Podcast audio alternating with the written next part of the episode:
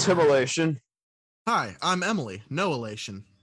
and welcome to episode four, I believe, of Moshing to Mozart, where Yeah, I believe we're on episode four.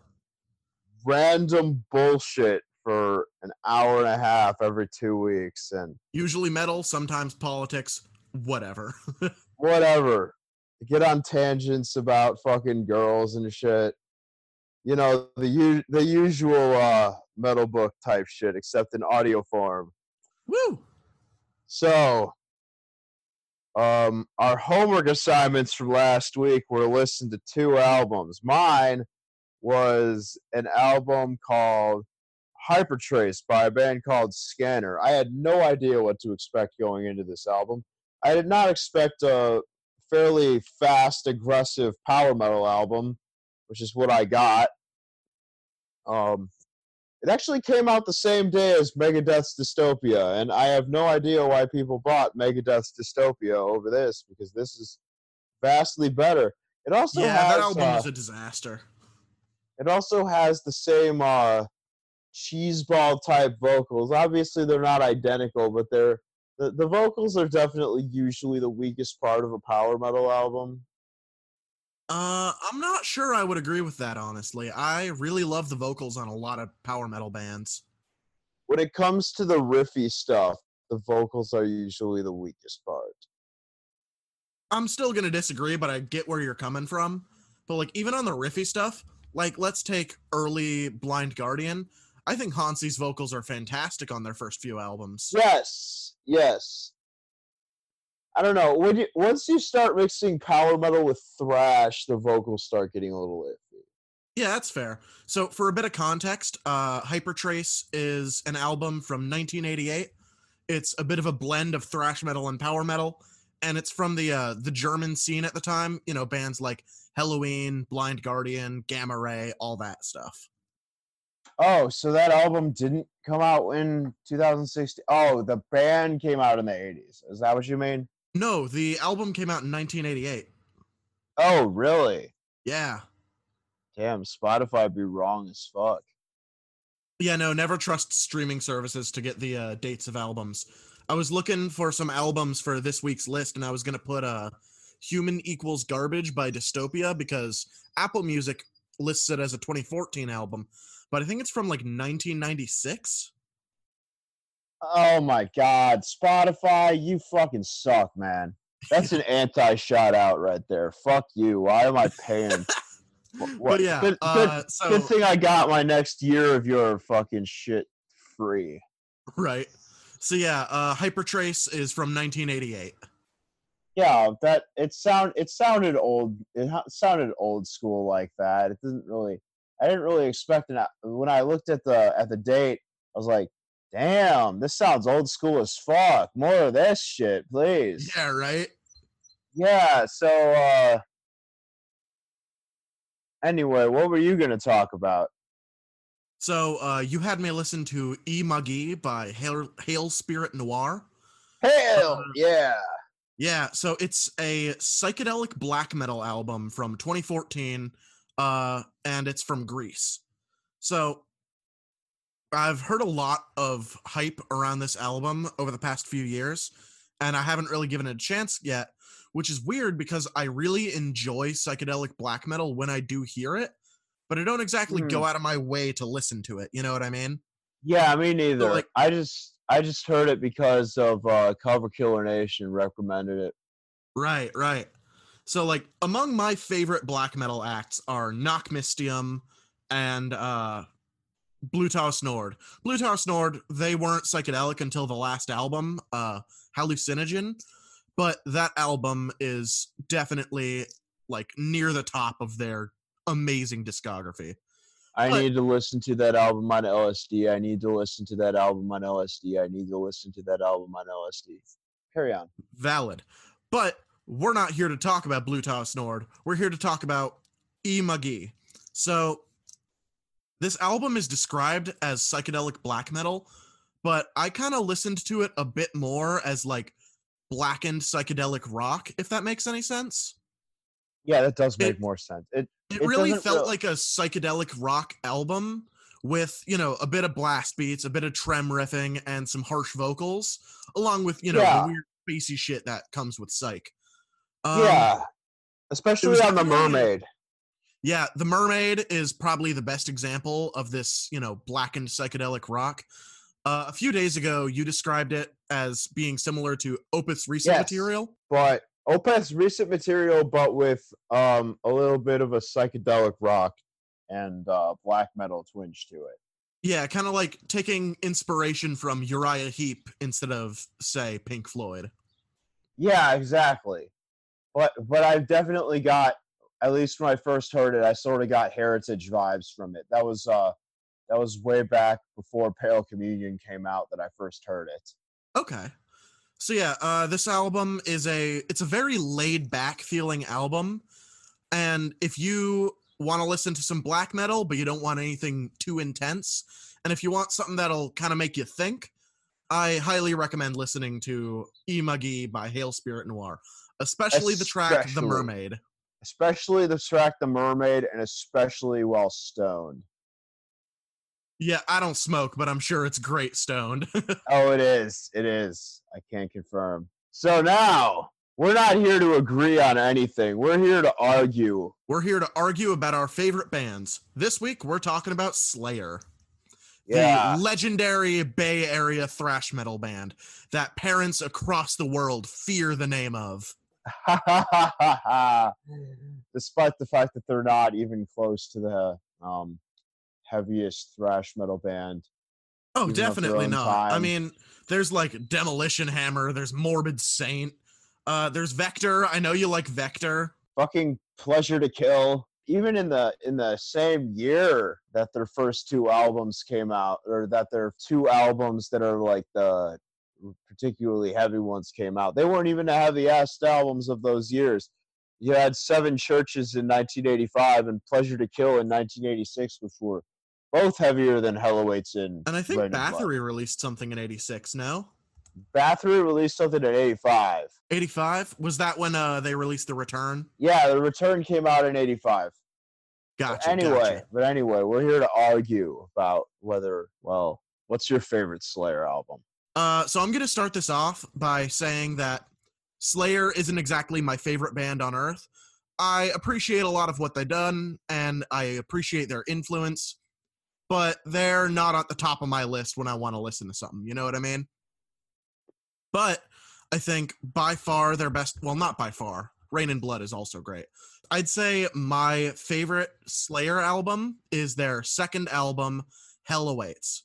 Uh, I think that this album is very much a transitionary album between the kind of Venom ripoff of their first album and the famous thrash metal of their later work, like Reign in Blood. Yeah, I'd say de- I'd say it could be considered sort of uh well, I wouldn't say Mercyful Fate knockoff, but it definitely ha- it's definitely sounds sort of like a more sinister don't break the oath if that makes any sense. Yeah, that that kind of makes sense. It's definitely got a lot more heavy metal than Reign in Blood does. Yeah, Reign in Blood is almost death metal at times. Well, so is Hell Awaits, but not to the same extent as Reign in Blood. And not like in the same ways, you know what I mean? Yeah, yeah, exactly. Like Reign in Blood, wh- where Reign in Blood is a brutal album, I feel like Hell Awaits is almost an evil sounding album. Yeah, and Blood kicks you in the ass. Hell Awaits is like, fuck you, I'll poison you. Yeah, exactly. It's got a much more sinister, much more evil vibe throughout, very much helped by the somewhat muddy production. But uh, I think Tom Araya's vocals are just really fun throughout this entire album. All the riffs are fantastic, and they've it's chock full of classics. There isn't a single bad song. My favorite being uh, "At Dawn They Sleep." Oh, I love that song. so i feel like this album it's overall stronger than Reign in Blood and i feel like the songwriting is a bit more restrained but that kind of serves to help it a little bit it's it's kind of a more i guess straightforward album than rain and Mhm. blood you Mhm. don't have the signature Kerry King crazy noodling all over the place solos as much as you do. Yeah, Rain, Reign in Blood is de- Reign in Blood is definitely not a, not a very conventional album. Yeah, and so I feel like Hell Awaits is a bit more of a heavy metal album, and as somebody who appreciates heavy metal, I appreciate this album a lot more than their others. I totally get why any other album would be somebody's favorite, but to me, Hell Awaits will always be the best. That said, I do have one minor complaint about it, Yeah. and that's that it really goes on for too long at some points. Like really. Half of the songs are above six minutes and there's another above like five minutes and just i feel like if they cut down the songs a little bit more it would easily be their best album that's just me though Yeah, I can see that. I definitely feel like um, a major detriment to it, if any, is that it kind of closes with the weakest track on the album. yeah it's not exactly the best song on there if it ended on crypts of eternity i would love Oh it God! Oh God! If if- god that would be rad if hardening of the arteries were somewhere before that, and then it ended Crypts of Eternity with that reprise of the Hell Awaits intro, I, I I'd come all I'd come all over myself just listening to it. Yeah, all right so uh which album is your favorite slayer my favorite Slayer album is Reign in Blood, and I know that's a fairly cliche option, but I feel like I've earned the right to say it, given how long of a Slayer fan I've been. Oh yeah I've and I feel like uh, a lot of like classic heavy metal albums are really classics for a reason. You know what I mean? yeah, Reign in Blood earned its fucking reputation, and you fucking posers know it. Stop pretend stop pretending that Reign in Blood is overrated because it gets a lot of attention. It gets a lot of attention because it's that fucking good. It's that Plus- fucking good. Plus, overrated is just kind of a bullshit. Lazy it's a lazy Yeah. term. It's a lazy term used by people who have no other way of describing something they don't like. Yeah, it's it's a little bit irritating to It's say. even worse than boring. But like boring is understandable, but overrated, I Doesn't feel like say anything about it. yeah, it doesn't say anything about the music. It's disliking it purely because other people like it. And I I've got a bad habit of doing that with a couple of things. For a long time I really hated Metallica without any real reason to. Yeah. Okay, so So yeah, Reign in Blood. so yeah, the reason I love Reign in Blood so much is that it just starts off so fucking strong with uh, the main the opening track Angel of Death. And you think after the opening track goes so hard for almost 5 minutes and features so many classic riffs, you think the album's just to like maybe subdue itself a little, but no, it actually manages to get faster. Hmm Necrophobic is the fastest uh, uh, song on the album and the fastest Slayer song to date at that point.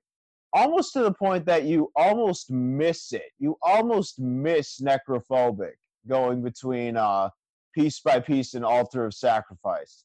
It's it's it's actually kind of a hard to track uh, a hard track to even register half the time you're listening to the album. It's so fast. It goes by in a minute and 40 seconds and you feel like, whew, I just got hit by a truck. And then Altar of Sacrifice comes in and hits you like a truck again because that riff, the way it just goes back and forth. I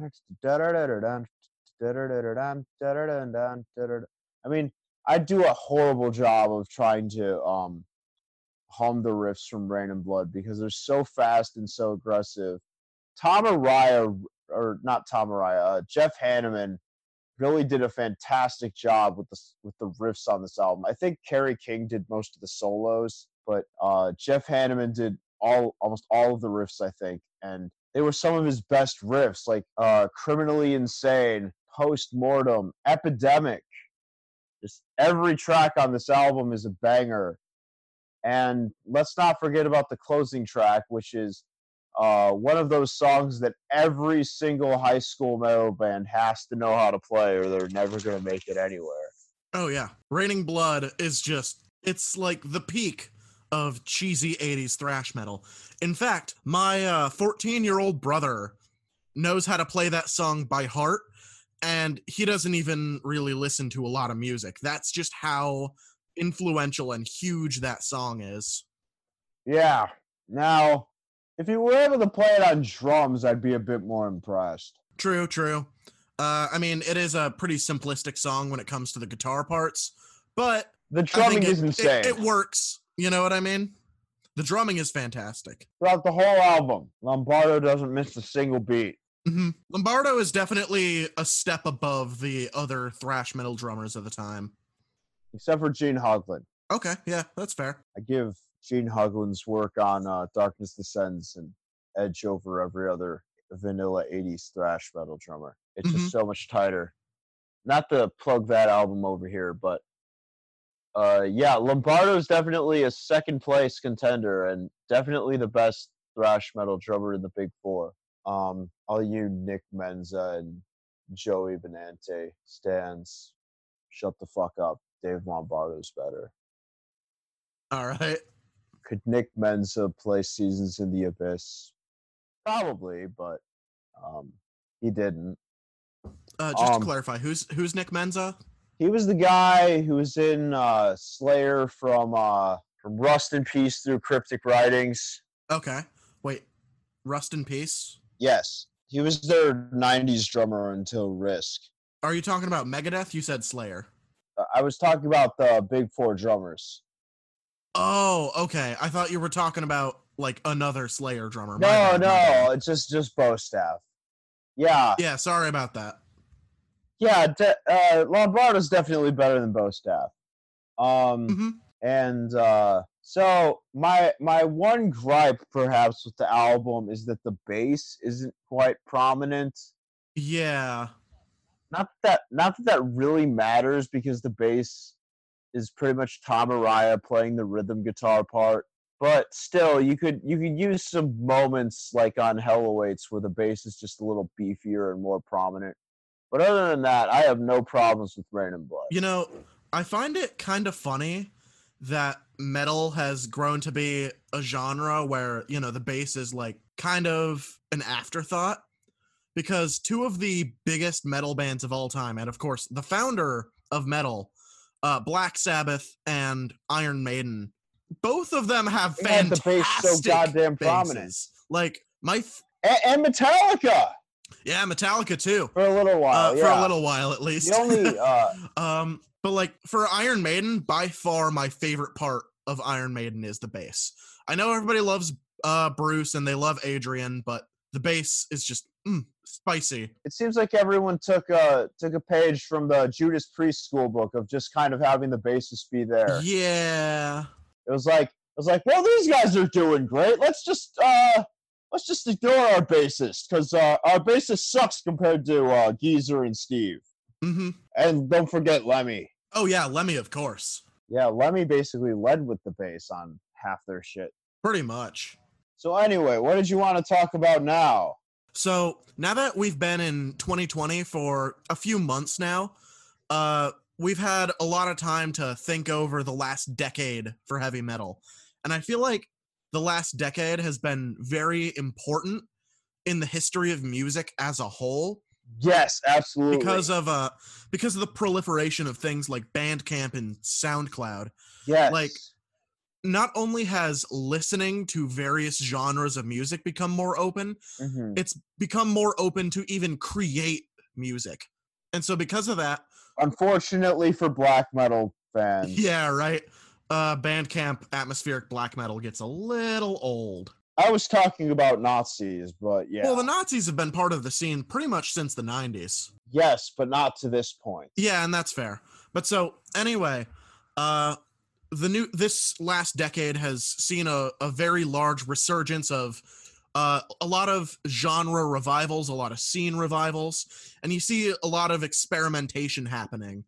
And so I wanted to uh, take today's episode to kind of celebrate the diversity of music and of heavy metal. And I wanted to uh, talk about our 10 favorite, well, 10 give or take favorite albums from the last decade. All right, I'm gonna start. Heraclitus by Deathspell Omega. Mm-hmm. Now, this album is fucking weird. It goes all over the place. It's bombastic. At times, it's restrained. It's creepy. It, I believe, has has like six different languages, vocals on it. I don't know. M- Mikko Aspa, in addition to being, uh, uh, is he a pedophile? Does he just collect sketchy porn? Does he have? I don't. I don't fucking know. He's M- Mikko Aspa's kind of a douchebag. Let's just let's just leave it. Yeah, that's that's a good way to leave it. he's I, I- I don't I don't know exactly what he's done, but it's been some shady shit. mm-hmm. That's all I know.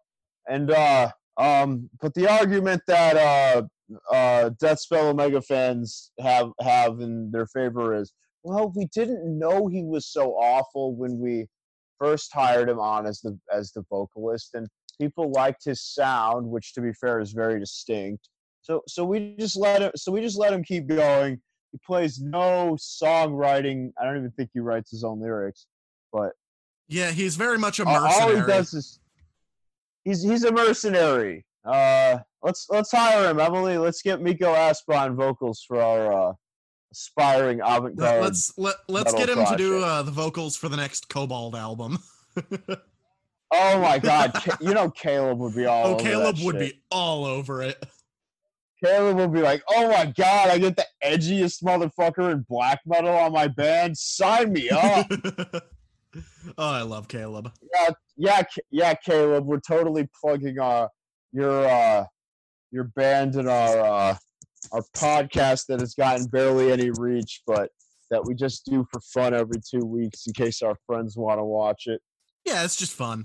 Um, yeah, it's just fun. It's just fun to talk. I mean, might as well record our shenanigans that we have over the phone. You know. True. And uh, it really helps to keep me sane what with this lockdown, you know? exactly.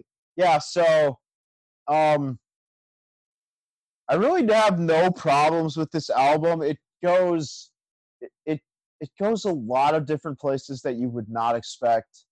Um it returns to some musical passages that it previously had but in slightly different ways.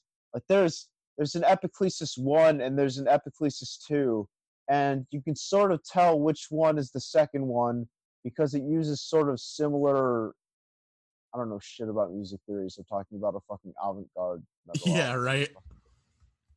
Yeah, but um I, I don't i don't think this album is very is very recommended if you're not if you're not already well into black metal. Yeah, this Like, if is you're- if you're, Very much an this is album. not an accept Sorry, you first. this is not an accessible album. I'd say it's the obscura of black metal almost. Okay. Yeah, I, I'd say it's definitely an album for people who are already fans of black metal because often with like deconstructions of music, the only way to really appreciate it is if you're already familiar with what it's deconstructing. You know what I mean? Yeah, Paracletus is definitely a tribute to everything that black metal isn't. Exactly. And it's one of the greatest albums of the 2010s. Mm-hmm. So what did you want to talk about first? Okay, so uh, going off of your sketchy black metal, I'd also like to talk about a bit of sketchy black metal. Uh, so All right, lovely. So this decade, like we talked about before, has seen a very big rise in atmospheric black metal. Uh, Uh-huh. and so I wanted to talk about what I feel is the best example of this new wave of atmospheric black metal. This sort of, you know, dreamy synth laden wave. Uh, so I want to talk about uh, Severoth from Ukraine. In 2017, they released Forest Paths, which is a it's a raw atmospheric black metal album, but the rawness of the black metal is contrasted with a dreamy synthesizer.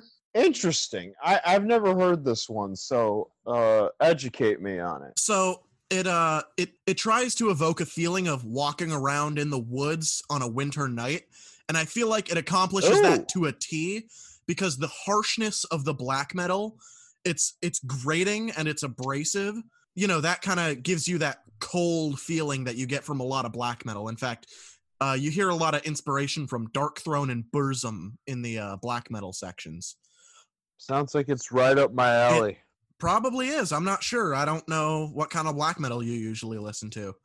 But so uh this I listen to I listen to Filosofem and Under a Funeral Moon on at least a bi-weekly basis. Valid, valid. So, so uh if you ph- listen to Filosofem a lot, you kind of understand how like a dreamy synthesizer can help things a little bit like with the song Dunkelheit. yeah, Dunkelheit uh, was even made into a meme. This is so sad. Let's Alexa play Dunkelheit. Yeah. So this album kind of takes the philosophy of that song and cranks it up to an 11. The synthesizer creates like a foresty soundscape that kind of encompasses your entire mind and overtakes the black metal, but in a way where you can still hear the black metal. So this dreamy soundscape, it contrasts with the black metal and it makes you feel cold and yet there's a sort of warmth and a comfort inside your heart if you know what i mean Yeah, I know what you mean. so it's it's very melancholic it's very dreary it's very it's very cold and i know that these are terms very often used to describe black metal but frankly i can't think of Uh-huh. a better term to use it's just wonderful uh so Yeah. I would definitely recommend listening to the song Eyes of Winter at some point. I think that's the name of the song. Mm-hmm. But uh unfortunately Severoth is signed to Werewolf Promotion. And if you know anything about black metal, you've probably heard of Werewolf Promotion. They're a bunch of fucking chuds. Yeah, they're like Nazi Nazis. Like Yeah, they're like Iron Cross, unironic motherfucking like Nazis. Iron Cross, Aryan Legion, Werewolf, blah blah blah. All that LARPer We're bullshit. all, that we're only not wearing overt swastikas on ourselves because it would be too obvious.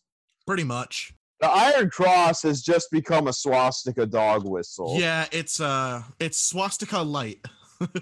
Great value brand yeah, swastika. exactly. I mean, then again, these these people in general are great value Nazis. True. The actual Nazis would kick their asses, right? Exactly. The actual the actual Nazis would have been like, "Oh, uh, we're just gonna uh, raid your meth lab and then shoot all of yeah, you." Yeah, I find it hilarious that like all of these neo Nazis are obsessed with like basically gu- edgy guitar music from the 90s. you know what I mean? Like if you want to reject modernity or whatever the fuck these Nazis want to do, don't do it with black metal. Do it with like folk Yeah, music, don't- like like the cool neo Nazis. yeah, the dungeon now- synth. cool neo-Nazi is probably not the right phrasing. But like Yeah, like the the Nazi neo-folk dudes like Death in June and all those dudes, they're at least not pathetic looking. You know what I mean? They're not running around Yeah. in makeup talking about degeneracy destroying the West.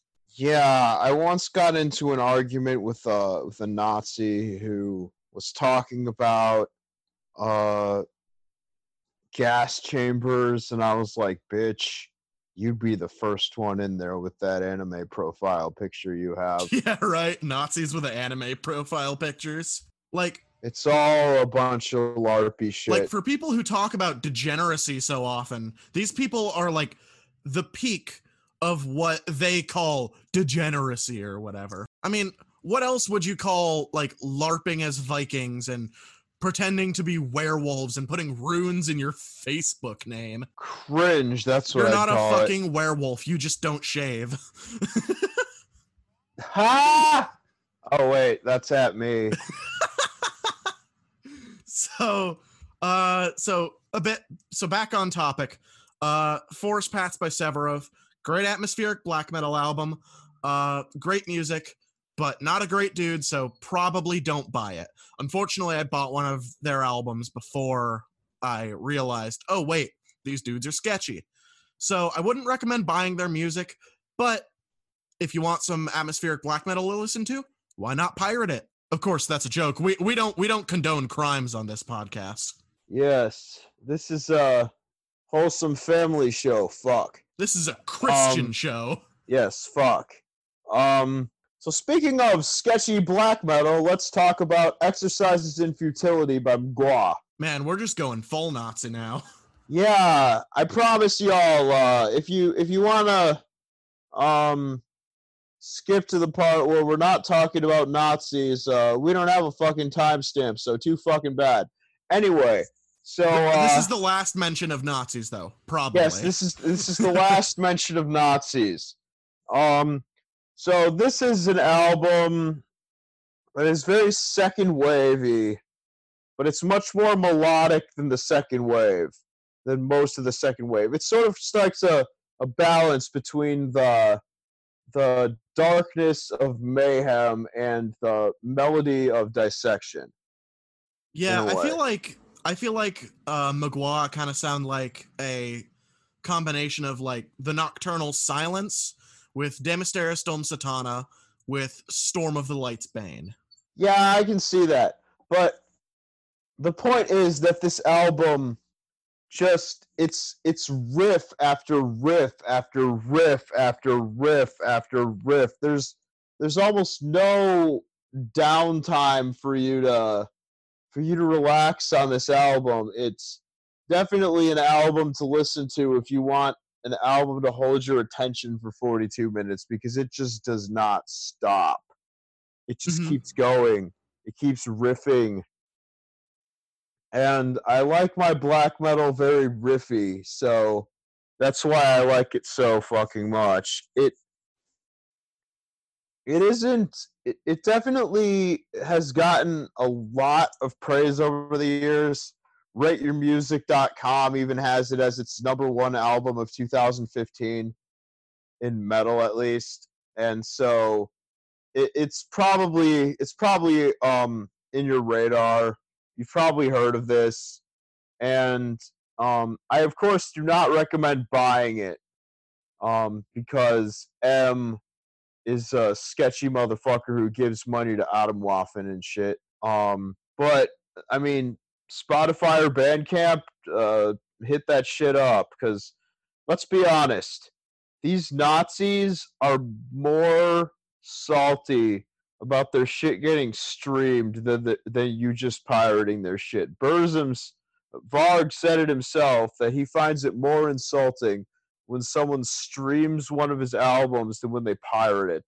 And I would Yep. extrapolate that sentiment to other Nazi fuckers. So yeah, y'all heard it from the man himself. Uh go on Spotify, listen to as much Burzum as possible. Exactly. It'll piss Varg off. Yeah, and pissing off Varg is a very good thing, I think we can all agree. Um, oh yeah. At least so- it'll get us more cringe on his YouTube channel, So, right? so the but the funny thing is, this album is actually very danceable at points, especially during part four. It just kind of makes me want to just just shuffle around like a fucking idiot, and I'd totally play it ironically at a dance party. You know, like All right. yeah, exercises in futility four. If you want a song to dance to, um, I'd say go for it. So, uh, what do you want to talk about next? Um, so I guess next I'm gonna talk about a, a bit of power metal. All right. So I want to talk about uh one of an album by my favorite band of all time, Elvenking. All right. So uh for those of you who don't know, Elvenking has kind of been a staple in the Italian power metal scene for a very long time. Uh well not a very long time. They they were they introduced themselves around 2001. Uh their early sound is very much like Skyclad and you know classic folk metal like that, but over time they adapted much more of a of a traditional power metal sound while sticking to their folk roots. And over time they've really shifted their sound around and dis- diversified. No two of their albums sound quite alike. And I feel like their 2017 album, Secrets of the Magic Grimoire, is sort of an amalgamation of all of their different work put together. I see. I still It, need uh, to check this one out, given just how hyped you have it up. Yeah, I mean, I I probably overhype it a little bit just because I'm a very large fan of this. and I band. don't overhype the next album I'm going to be talking about, please. Oh, you definitely do. But you know, I'm sure you, I'm sure you've already guessed what the next album I'm going to talk about is. um, not gonna lie, I don't know which one you're gonna talk about. All right, well, But- you're not going to be surprised at all when I do. Yeah, probably not. But so, uh, Secrets of the Magic Grimoire is a fusion of traditional power metal and uh, very bouncy, fun folk metal. Now, I know that kind of sounds like, you know, like Korpiklaani and shit like that, but it's very much rooted in power metal. And so this album has a good mixture of all of the different flavors of power metal. You've got some black metal influence, you've got some old school heavy metal influence, uh, some thrash metal. It really differs between song to song. And I feel like there's a little bit of everything for anybody to listen to. Uh, some songs have more folk, some songs have less folk, and all of the different folk influences kind of come from different places. Though being folk metal, it's all from Europe, of course. Yeah. You have very, very somber tracks like The Wolves Will Be uh, Howling Your Name. You have uh, very energetic, thrashy, almost DragonForce feeling songs like uh, At the Court of the Wild Hunt.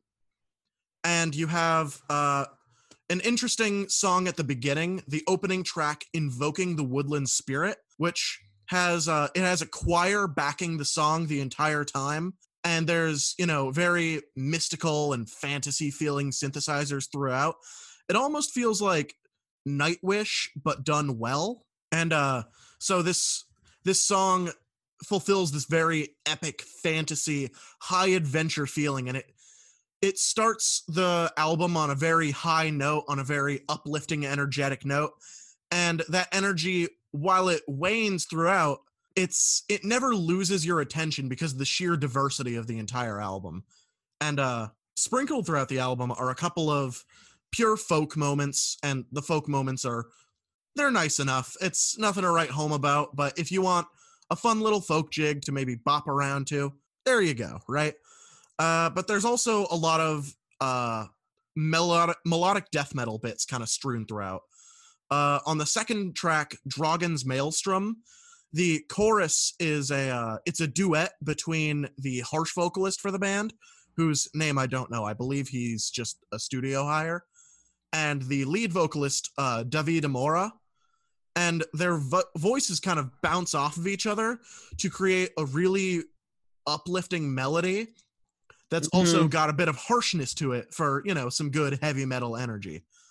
And so kind uh, of a contrast there. Sounds cool. yeah, like a contrast. Uh, and so one of the big strengths of this band is that all of the different members kind of came from a different place musically. Some of them came from black metal, some of them came from power metal, some from traditional heavy metal, and uh, I think one of them was actually in a post grunge band at some point. Huh. Yeah, Nickelback sound- core in a fucking power metal band. Interesting. So you don't hear much of the Nickelback kind of shit in there, but what you do hear is, you know, a bit of a deviation from the norm of generic power metal.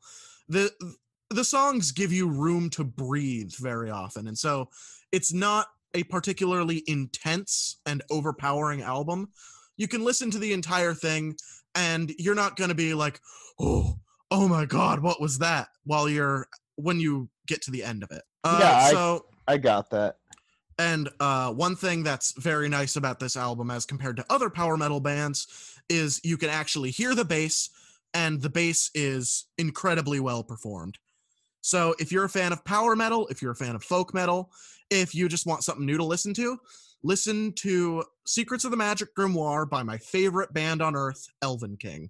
All right, so I'm gonna jump off of uh, that power metal thing and go into a different kind of power metal. I'm gonna talk about "Unyielding" by Eternity's End, which is could could best be described. I believe Emily herself has described it as DragonForce, but good. But I think there's so much more than that.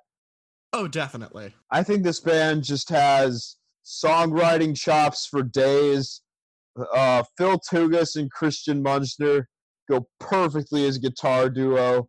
Um, the a lot of power metal is very vocally driven. This is a straight up guitar album.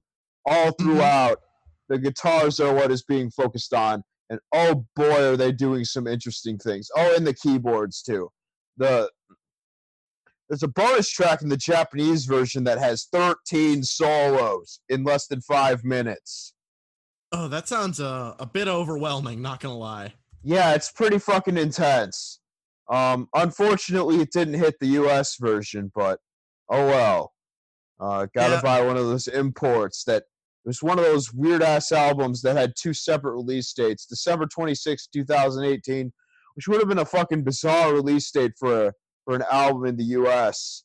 I mean, releasing an album the day after Christmas, not the best idea marketing wise. Um, but it ended up being released on March 22nd, 2019. And I heard it for the first time and I was shocked. I thought, what, what? This is not, th- what? How is this so good? Why, why do I want to immediately listen to this again? I didn't, this came out of nowhere. And so I just kept listening to it again and again and again, noticing all the details. And it just, it hits you so hard all throughout. The hooks, the hooks are fantastic. Every every note on this album is played perfectly. They managed to get a super group together, or at least um, something of a super group together. You'd probably heard of Hannes Grossmann, and you've Mhm. probably heard of Mike LePond from uh, Symphony X, but they got Hannes Grossmann and Phil Tougas on the same goddamn album. They got the drummer who's on everything, and they got the guitarist who's on everything. And they got him to play a technical power metal band, which is not something either of them are really used to, I don't think. But it works. It could be described as uh, power metal for tech death nerds, in a way. Um, so uh, I actually feel like that's really one of the biggest strengths of this album because you know the the guitarists and the drummer they they've all got a very long history in technical death metal. And so I feel like by deviating away from technical death metal the their styles don't really clash with one another. You know what I mean? Yeah, like off, often in super groups uh the styles of the different uh players really kind of bounce off of each other in an awkward way. But here because everybody is trying something kind of new they all create kind of their own new sound and they all experiment together rather than separately and so i feel like it's uh it's just a really nice breath of fresh air to power metal Ha- Hannes and uh, and Christian have even worked together before. Oh yeah, they have. Forgot about that. Yeah, on on uh, on Octavarium, uh, they both worked together. Mhm. That album is uh, fantastic. Unfortunately, didn't make this list, but I was considering it. Um, Can't say I've listened to Octavarium. so I mean, I, I highly recommend this album if you if you like faster power metal, if you like technical death metal, you'll probably enjoy this album. If you have good taste, you'll probably enjoy this album. hmm Um, it's just all around. It just hits all the right notes, except their vocalist is a bit spotty at times. Yeah, if you listen to power metal for the vocals, then maybe this album isn't quite for you. But otherwise, it's pretty much like a perfect specimen of what you could ask for in a tech in a technical power metal album. Not a neoclassical power metal album. There there's an important distinction there. Yeah, it definitely doesn't focus nearly as much on just pure shredding. It's very, very riff focused. hmm Yeah. So, what do you want to talk about next? Okay, so uh, I'm actually going to talk about two things real quick because uh, just kind of want to get our power metal out of the way. you know what I mean? We, we've both Uh-huh. been talking about a lot of power metal. And so uh, for my next spot, I couldn't actually just pick one band here. So I actually Mhm. have two selections from the Japanese neoclassical power metal scene. Uh, one of which All right, go. one of it. which many people will likely already be familiar with. In fact, I know you will be. Uh, it's Angel of Salvation by Galneryus. Hell yeah. So most people who listen to power metal already knew know who Galneryus is, so you're not gonna get too much from this. But for those unfamiliar, Galneryus is pretty much the original neoclassical Japanese power metal band.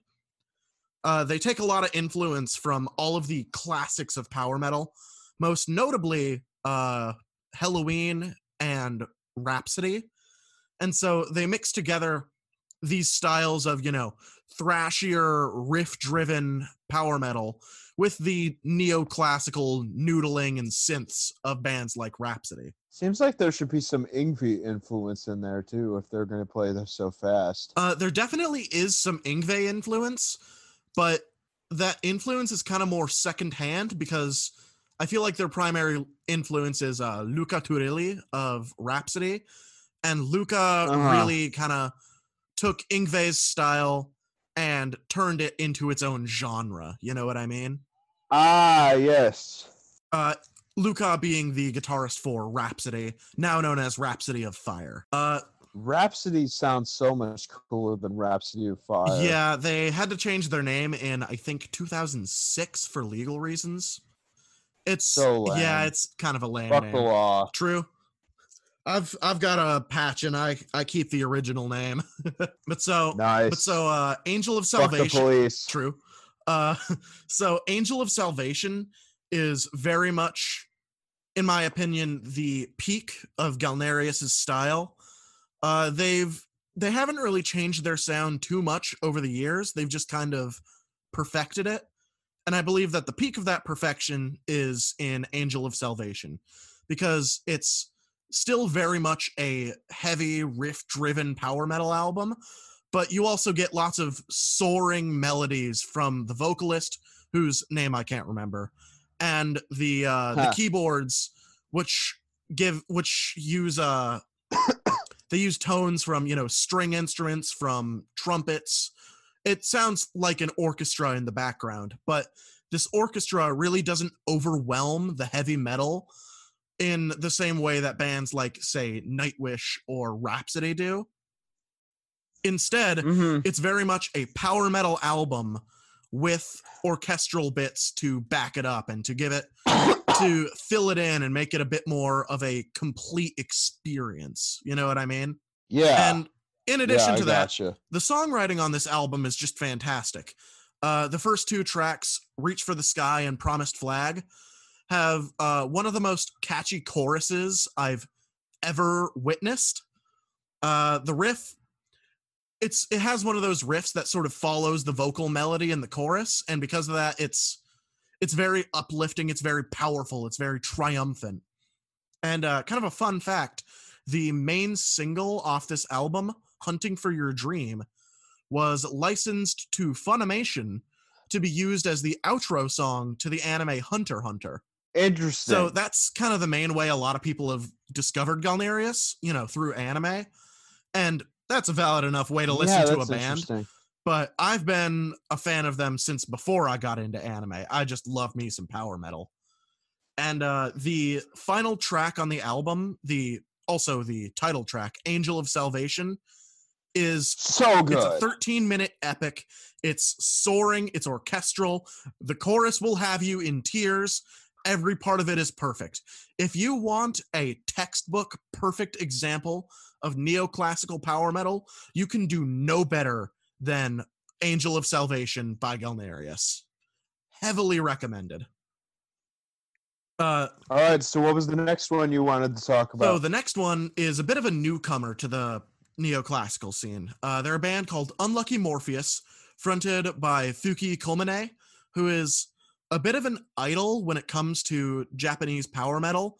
She's similar to pop idols, but uh, rather than performing in pop bands, she almost exclusively fronts power metal bands.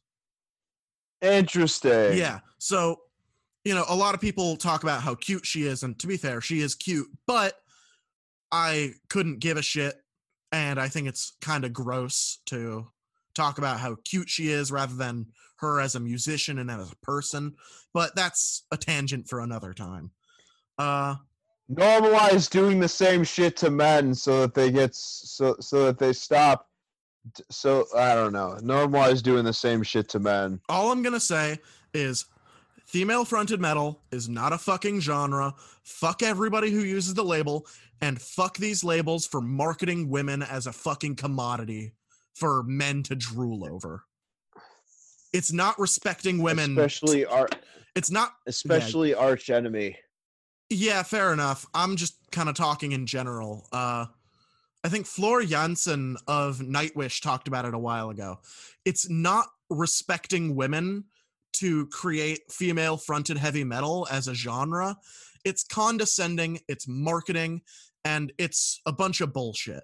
So if you want to support women in the heavy metal scene, just include them. Don't make it like this phenomenon. So uh, sorry about that tangent. I uh, I actually recently wrote a paper about misogyny and female fronted metal, but uh, so back to the band.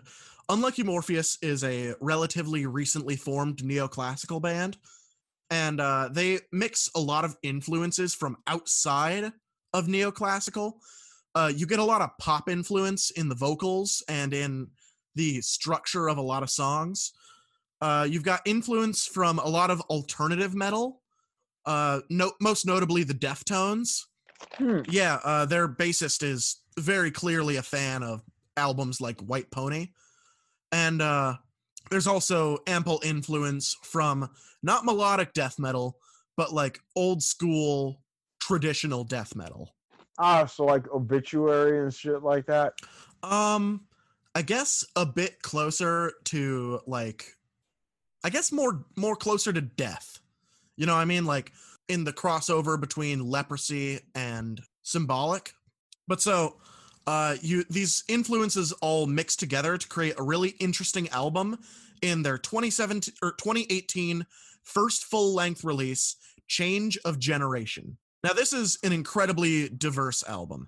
You have your usual neoclassical, I guess, riff fests, but you've also got some more interesting tracks like Spartan Army, the instrumental track on the album. Uh, this track is kind of weird because the drums and the drumming patterns are very much uh, from early metalcore. You know, with it, it's almost kind of mathcore with the drumming. You know, like Botch and Converge and Cave In, and uh, Mhm. the lead guitar on this track is replaced at many points by an electric violin, but the violin doesn't really play violin parts, it plays riffs. Like the parts that they write for this violin are not made for classical music. You could play it on a guitar and it would sound perfectly fine in a heavy metal song. And so that's, you know, a really interesting experience. And uh about like about halfway through the song, everything stops as you get into a slap bass solo followed by a breakdown and a violin solo all clashing at once. wow, that sounds fantastic. It is intense, it is weird, and it's one of the best songs I've ever heard. And even on the rest of the album, while it doesn't reach the same highs as the experimentation on this track, it is definitely made up for by Fuki's wonderful vocal performance. She has an amazing range, she has great power. Uh, she does use vibrato a lot, which is, you know, something a lot of Japanese metal bands use. So if you're not a big fan of Mhm. like vibrato belting, maybe you won't like her vocals, but I'm a big fan of them. Uh, if Mhm. so, if you want some experimental power metal and almost avant-garde power metal, uh, Unlucky Morpheus is definitely a really cool place to start. So uh, I I cede the floor to you. So now I'm going to talk about Sunset on the Golden Age by Alestorm, another sort of power metal album. It's mostly it's like a fusion of folk and power metal, and it is just a fun goddamn album. It is so much fun.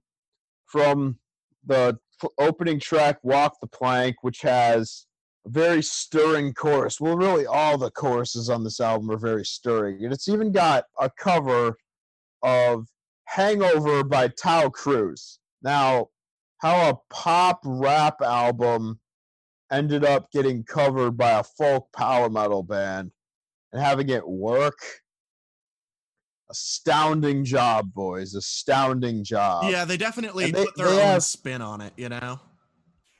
They have their epics here, 1741, and the title track Sunset on the Golden Age. I personally prefer 1741 because it goes in so many different directions. It even features a harsh vocal part.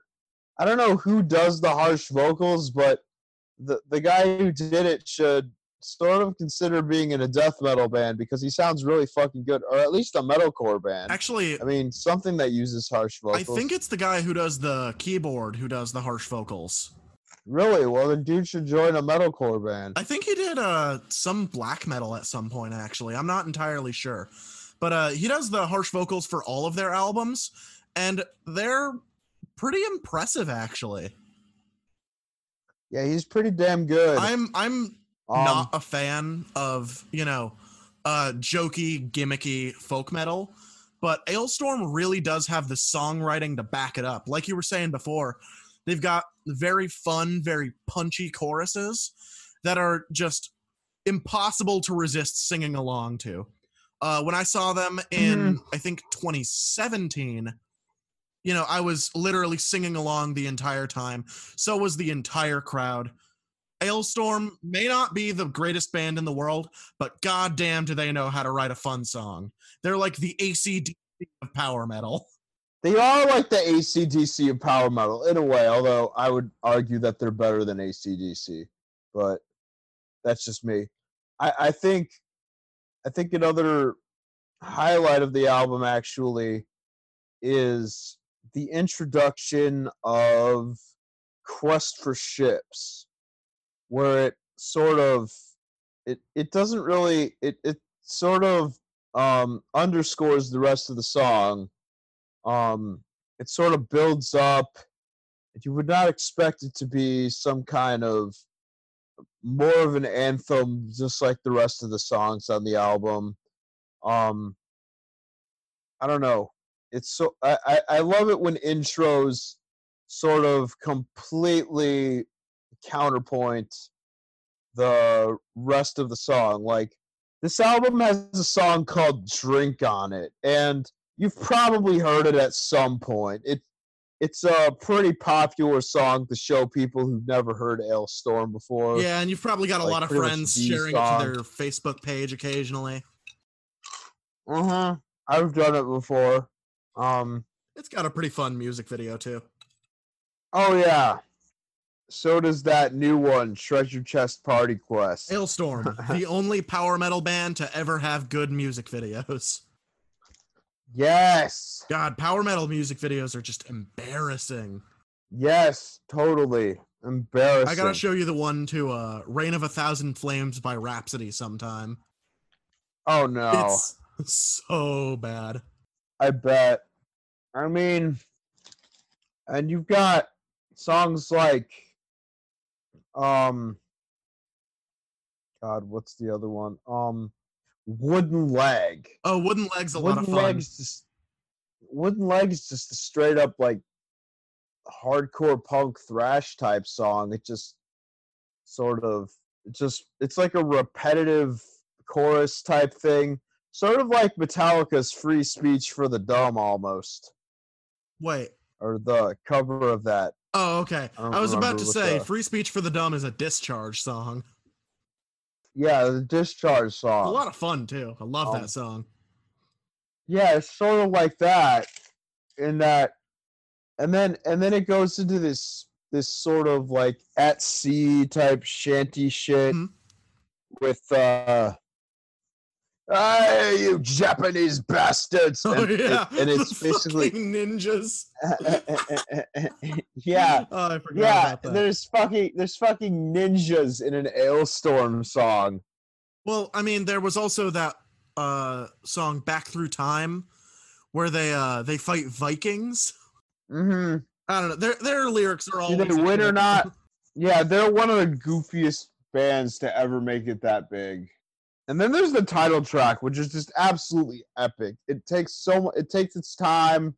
It has a fantastic chorus, and it doesn't. It it seems at first that it doesn't really go anywhere. If you listen to it once, you might not be that impressed by it.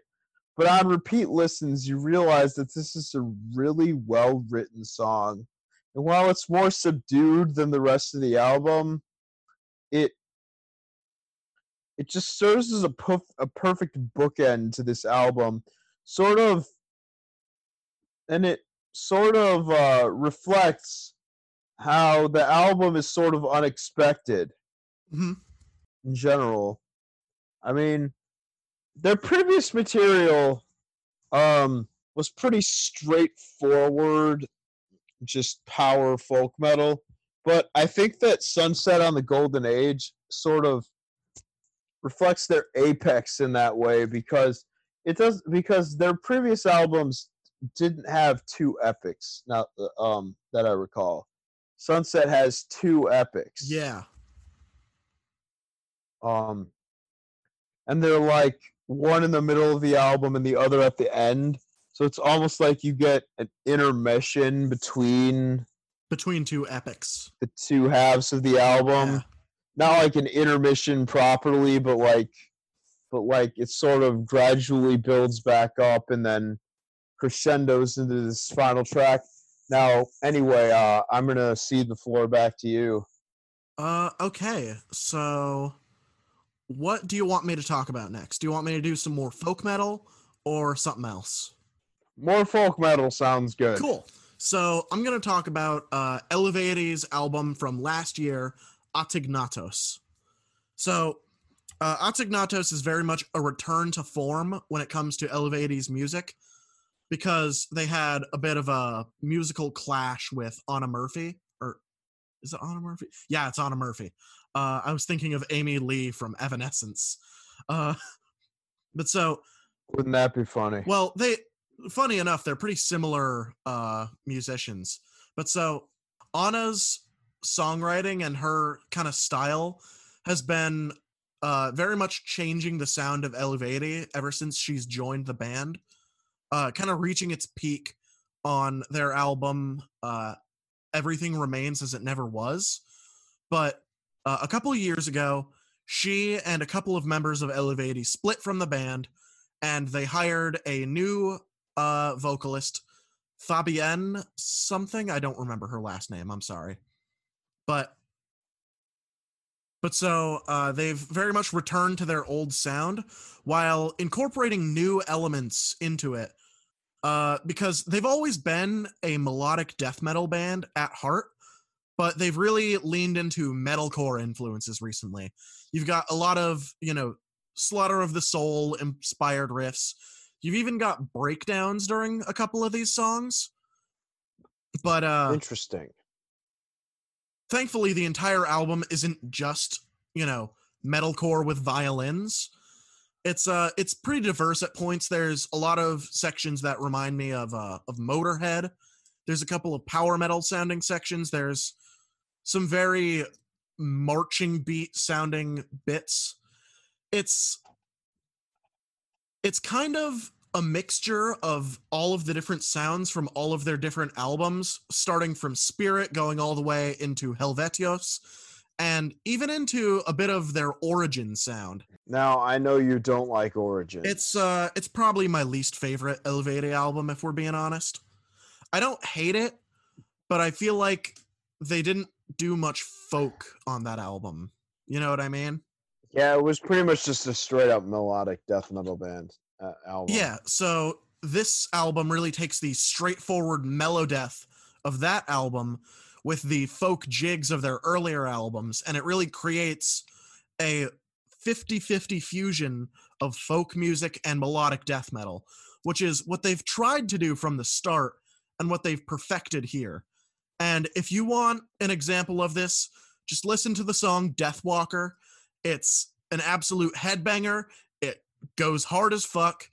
And the folk the folk instrument breakdown parts, if for lack of a better term, really serve as a good way to punctuate that song. And I'd say it's almost like the best example of elevated songwriting. Mm-hmm. So Eluveitie, you know, have been a very prominent name in folk metal for a really long time. And it's great to see them return to form and really come into their own. So uh, I highly recommend listening to uh, Ategnatos by Eluveitie. Yeah, and it's a damn shame I had to miss him on that last tour, so I couldn't have to kick someone else's ass in the mosh pit. Yeah, I saw them uh, last year for the first time, and I think I talked about this in an earlier episode, but like I straight up cried. like I pushed my way to the front of the crowd, and I cried when they came on because they're so important to me.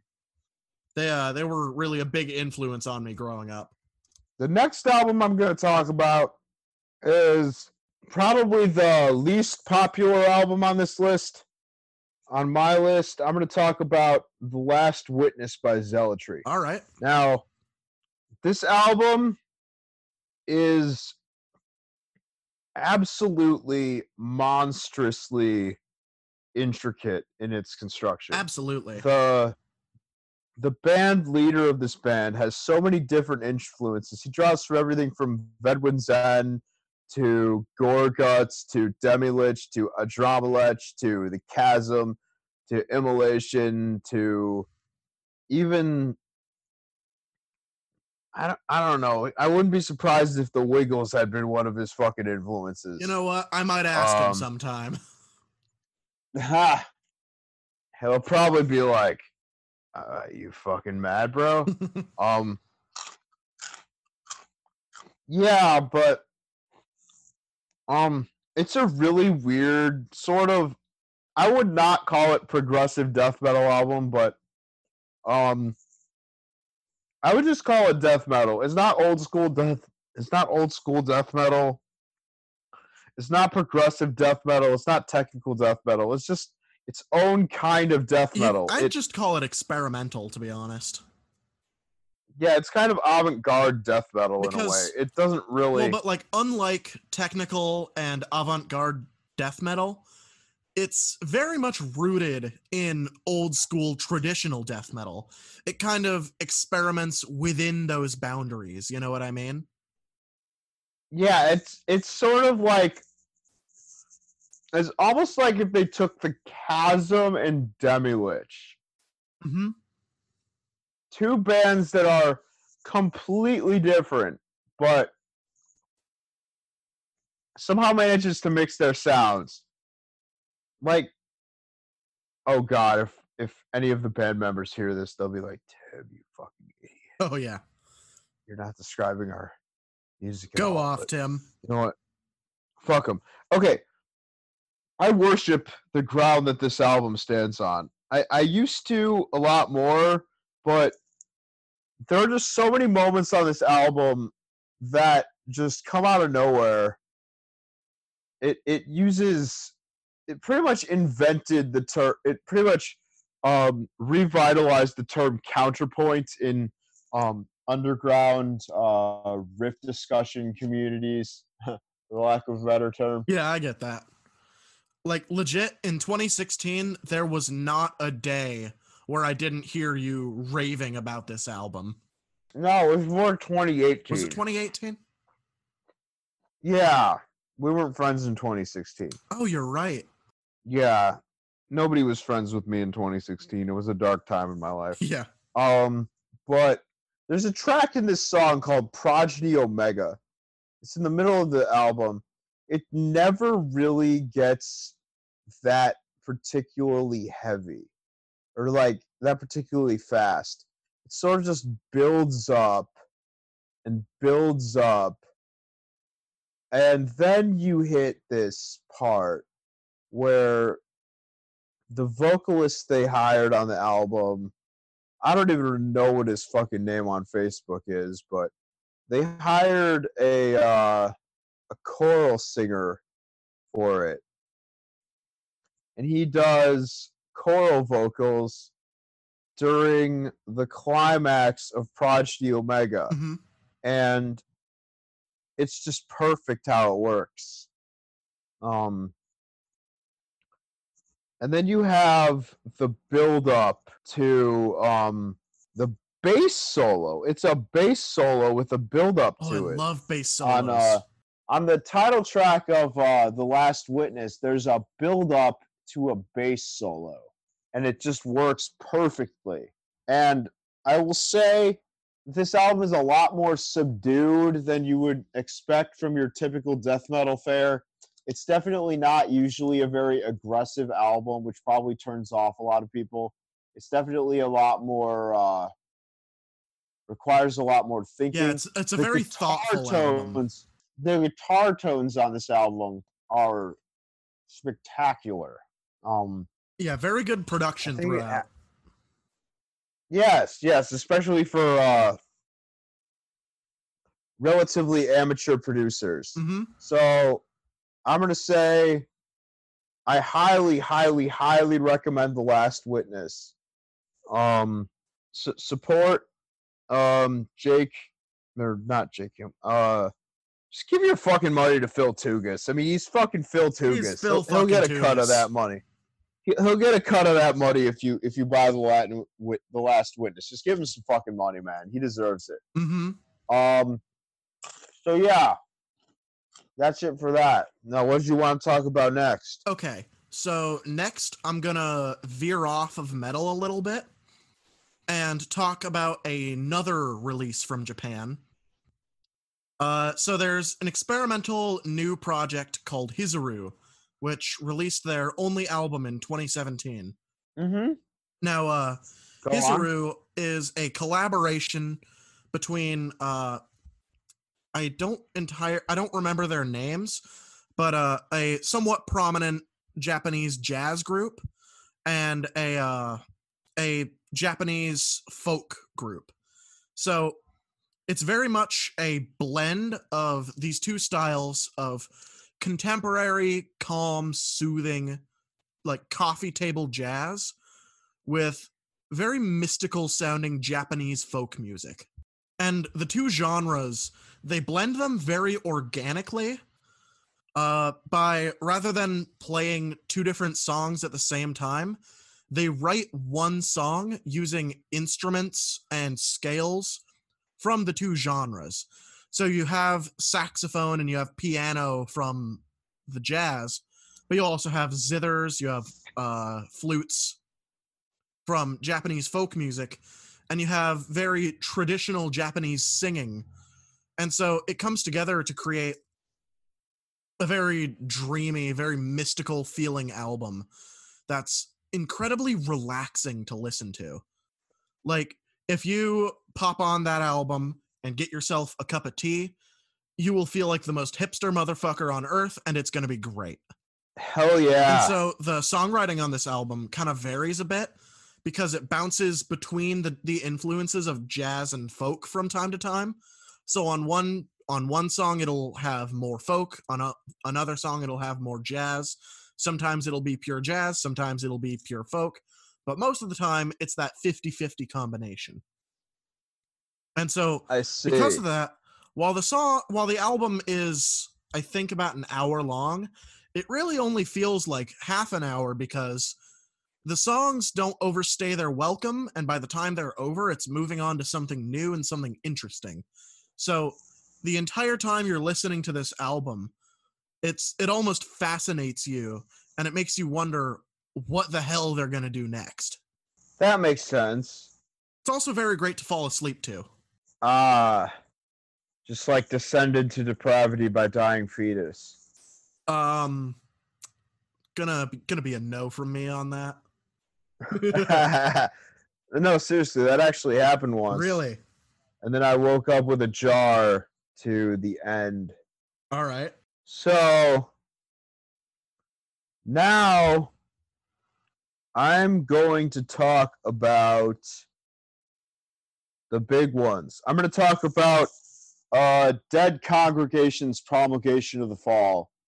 And I'm also going to talk about uh, Cruciamentum's charnel passages and Phrenelith's desolate endscape at the same time because I feel that three albums largely accomplished accomplished the same thing, except that Promulgation of the Fall did it first and best. So these are not your ordinary death metal albums. These are death metal albums for guys with balls. these albums hit you fucking hard from the start. They go, they they meander in unusual directions without necessary without being noodly at all. They just sort of transition expertly from one uh, pulse pounding riff to the next. Um, in the case of Promulgation of the Fall, which I feel is the strongest of these albums, they even know when to exercise restraint. They'll give you some kind of uh, leeway between the bombastic bits that allow you to catch your breath a little bit, and then something really fucking heavy will come in again.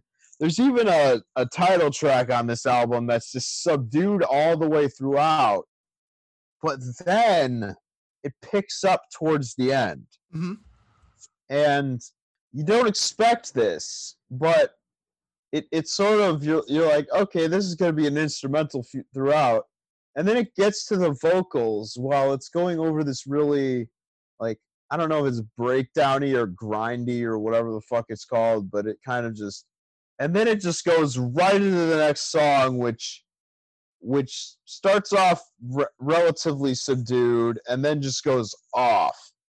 Now there's one track on this album called schisma which features ascending triplets at one point that sound so delightfully sinister that I had to check my ears for a second to make sure that I was listening to music and not someone summoning the fucking devil in my living room. All right, and goddamn. uh,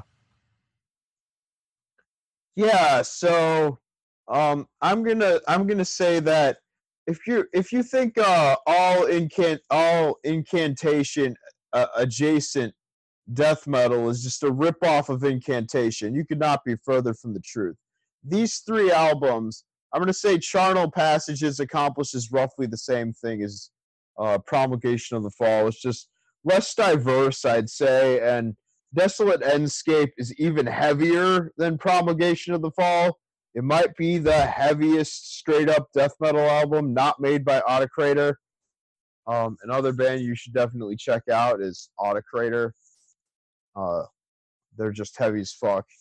And so, yeah, I know that one was fast, but I I I I don't want to just go like, oh my god, oh my god, Quintessence Divide. Um, so yeah. Anyway, I'm gonna cede the floor back to Emily. All right, I will just say that uh, if you like grimy death metal, you know, like Tim said, uh, bands like Incantation, you really can't do much better than uh, Dead Congregation when it comes to you know modern bands. A lot of bands recently have been kind of worshiping Incantation, but there's a good reason for it. You know, they they were a they are a fantastic band. They're still around. I'm stupid.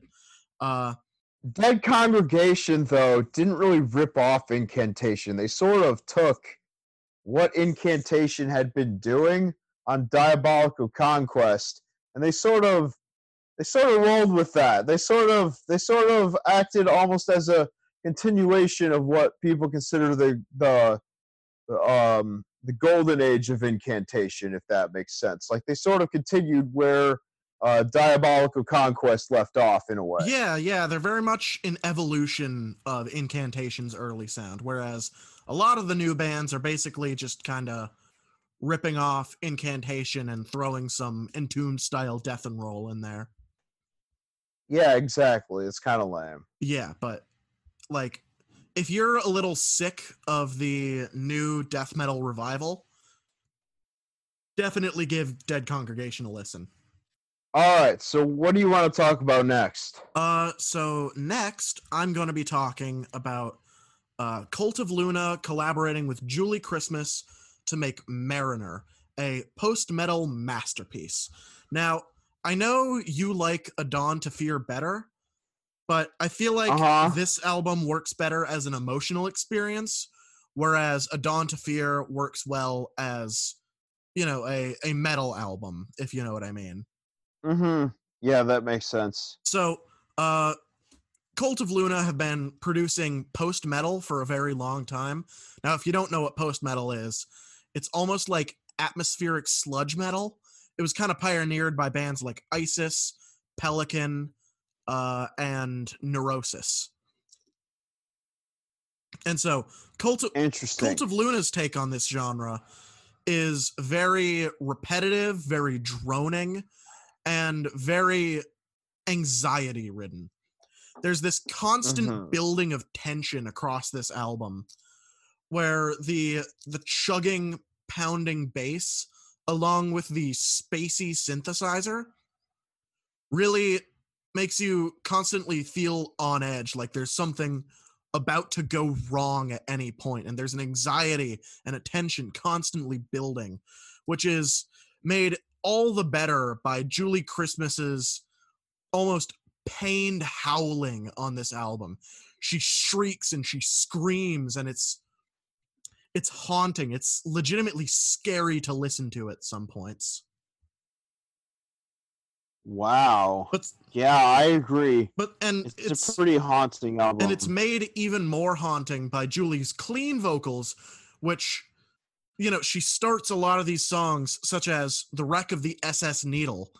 Uh, she starts this song with clean vocals, but over the course of the song, she's it, it feels like she starts to lose her mind and lose her sanity as she describes you know the horrors that the the crew of this ship are experiencing their bodies turning inside out them all turning on each other like some Lovecraftian nightmare. This album very feel very much feels like a nightmare turned into musical form. Now, if you don't like that kind of thing, I 100% understand. But I feel like this album captures a uniquely chilling and anxiety ridden feeling that no other album I've ever heard has captured. And this constantly building tension is made even better by the ends of the songs, which serve as a massive release of all the tension that's been building. And it's an explosive rush of emotion as the vocalist of Cult of Luna and Julie Christmas join together in an almost competition of anger and fury and anxiety and panic. And it it all comes together in a constantly mounting and building up you know I keep saying it but an anxiety and a panic. And when that panic is finally released it's one of the most satisfying things i've ever heard in music. All right, that makes sense. sorry for going a little uh going a little nerd there. No, no, I just went the fuck off on a Dead Congregation. true true. So uh with that nerding out of the way i cede the floor to tim All right, the next album I'm going to talk about is Phantom Antichrist by uh, Kreator. oh that's a bit of Now, a I know a lot of people. one Now, yeah, probably the most controversial thrash metal album of the last 10 years. Would you say that's true? um i don't know honestly I'd say it's up there. But anyway, this this album kicks ass throughout. A, lot of people compare it to Arch Enemy. I think that's a ridiculous comparison. This album rips Arch Enemy's best album, best materials, a fucking new one. It it riffs so hard throughout. It has anthemic choruses. It does it knows when to switch it up. It doesn't just keep going in one direction. It's not it's definitely not a monotonous album. It it has ebbs and flows and a lot of people don't seem to like it because it's too like sugary for lack of a better word, but songs like Civilization Collapse riff just as hard as their early stuff. Um and the way it ends with a with a ballad uh, until our paths cross again is just absolutely beautiful. It sort of I, I hate to suck Vektor's dick again, but uh, it's sort of like a shortened version of Recharging the Void in that it sort of starts off really subdued and then gradually builds up and it, doesn't necessarily reach the crescendo level of recharging the void which um, could be considered a culmination of uh, thrash within the last decade in a way although terminal redux is not on this list spoiler alert okay um, that's that's a bit of a surprise Yeah, I I wanted to give a couple of uh, lesser loved thrash metal albums uh, a shout out on this video. Good on you, man. So, uh, This isn't a video, So- so oh yeah, vi- uh, we we know what you mean. Don't worry.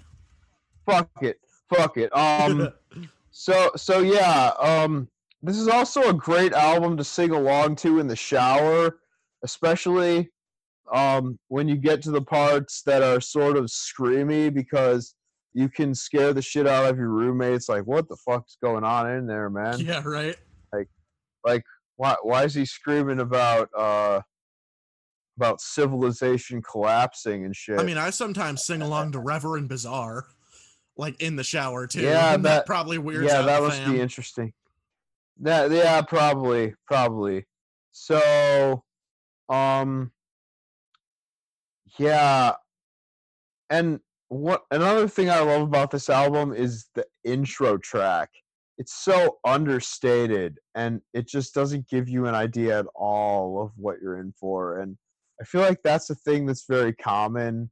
Like, Surgical Steel did sort of the same thing the next year hmm um and a lot of albums have been doing that with uh intro track being completely calm and then the opening track just being uh a rager and Yeah, there's de- that's definitely a running theme with some bands nowadays.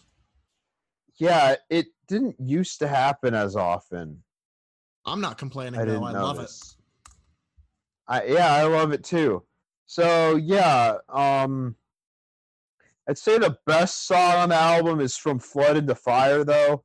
Even though that's their mo even though that's the most anthemic track on the album it just the solos in that song are absolutely marvelous. Um you just have to hear them to believe them but i i i love the the chorus of this song it's sort of it's sort of the least thrash metal song on the album which is really ironic but it just stuck out to be the most.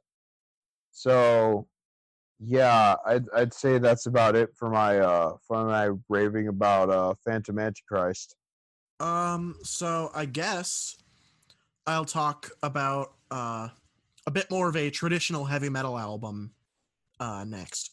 uh-huh. So, uh, obviously, in the past decade, we've seen a very big resurgence in sort of a revival of traditional old school heavy metal, very much inspired by the US power metal scene and especially uh, Manilla Road. We've seen bands like Gatekeeper, Traveler, and the band I want to talk about today, Visigoth. Uh, they're a bit of a golden goose hell of the uh, trad revival nowadays. Uh, nobody hates on visigoth if they do come over here and throw hands Oh, I know a couple of people who are not their biggest fan. Uh, but so, uh, I want to talk about their 2016 debut album, The Revenant King. it was 2015 Was it 2015? I thought it was 2016. it was 2015 Okay. Regardless, I want to talk about The Revenant King by Visigoth. Uh, so, I'd like to start out by saying while this is a Manilla Road worship album, it goes so far beyond that. Uh, the songwriting throughout this album, it's incredibly varied. You have doom metal songs, you have, you know, US power metal songs, you have even European style power metal songs. And uh, you've even got songs that sound like Thin Lizzy. really Yeah. i i forgot about that one Oh wait, no, the I'm thinking of Salt City, which is from Conqueror's Oath. Uh, the song I'm talking about, oh right the song I'm talking about is "Creature of Desire," which almost kind of sounds like Judas Priest. really Yeah. interesting Uh, so this song is much better on their 2014 demo, but regardless, it's a it's a very fun, very bouncy heavy metal song about girls, about motorcycles, about spiked leather, all the cheesy dumb bullshit that we all love. so it's mechanix by megadeth Sure. And then you've also got uh, songs like Mammoth Rider, which have this very chuggy, forward moving beat with a catchy chorus, catchy bridge, catchy verses. Everything about this song is catchy and fun. And uh, the song actually ends with a with a cool candlemass worship moment. Interesting. Uh, you've also got the main single Dungeon Master, which of course is about everybody's favorite Dungeons and Dragons. Uh, and so this song really feels like a perfect tribute to Manilla Road. Uh, the the riffing style is very fast, but not in a thrashy way. It reminds you of Necropolis off of Crystal Logic, but with uh, better vocals, which I'm actually a fan of Mark Shelton's vocals, but Jake Rogers goes above and beyond with his vocals. Uh, and yeah, Jake Rogers is awesome. he is. Uh, he's also the guy behind uh, Caladan Brood and Gallowbraid, Yep. two fantastic atmospheric black metal projects. Yeah. And so- and Visigoth pisses off Jacob and Paul because they haven't gotten a new fucking um They haven't gotten a new Caladan Brood. a new Caladan brood. Yeah. But so, uh, Jake Jake Rogers' vocals on this are very, they're very boisterous. They're very bold. They're out there. They're very almost epic feeling.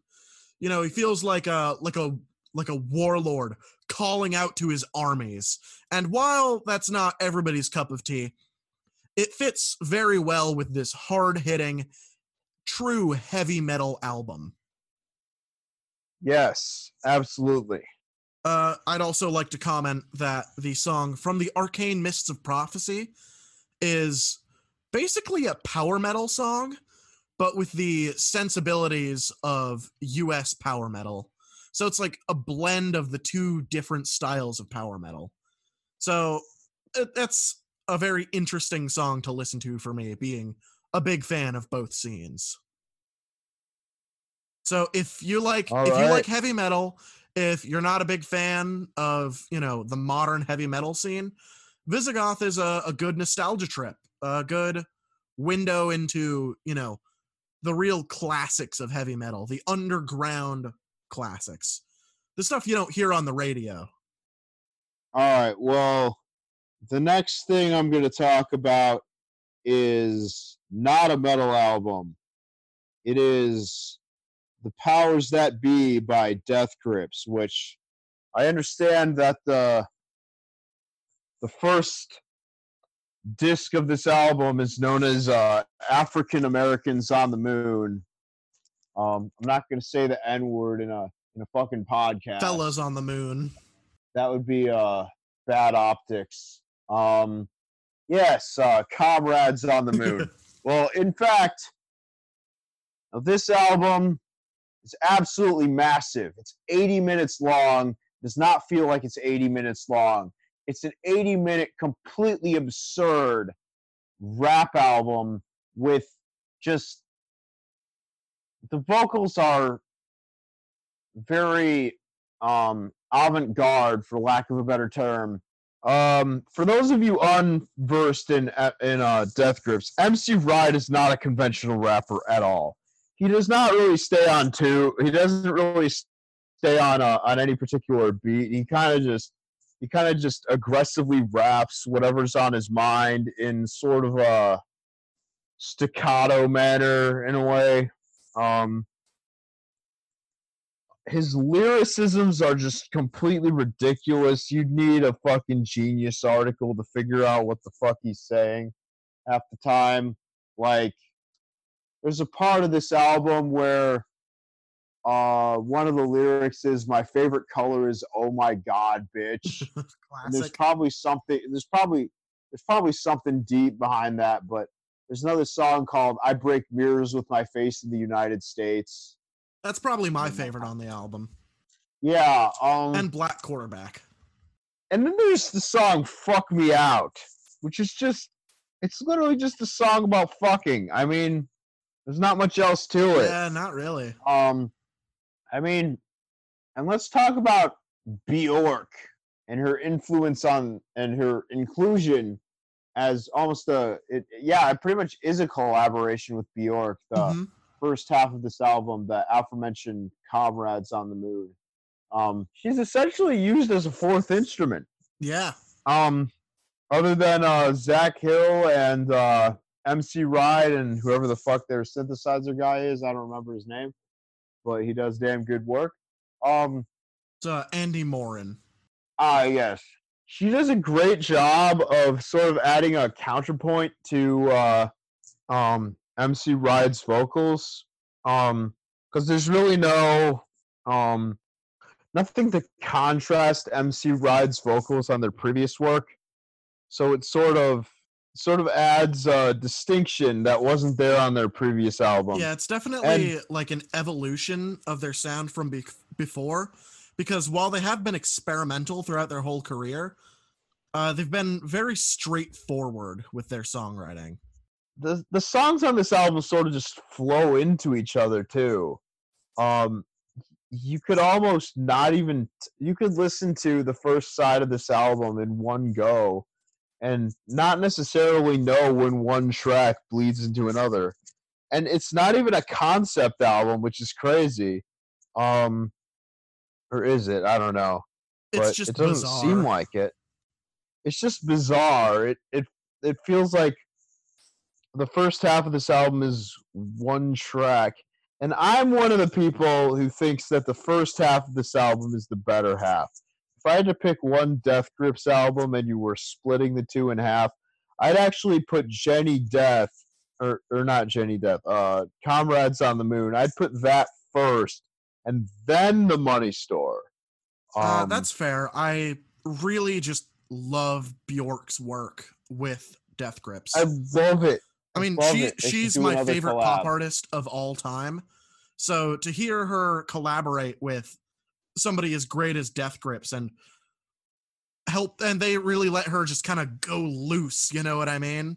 Yeah, she went completely fucking ape shit on this album. Yeah, it's it's peak Um, Bjork, and it's not even a Bjork album. Yeah, and she compliments the rest of the band. I know you had uh another collaboration earlier on your list. Uh, Yeah, Cult of Luna. what was it? Uh, Mar- Mariner, and I'd say um that was a similarly high quality collab. My only problem is the better half of the album is the much shorter part of the album. Mhm.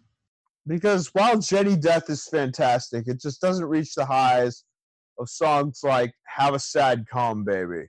Oh, classic, true classic. Yeah, every song, "Say Hey Kid," is is a song about not overdosing at parties. Yeah.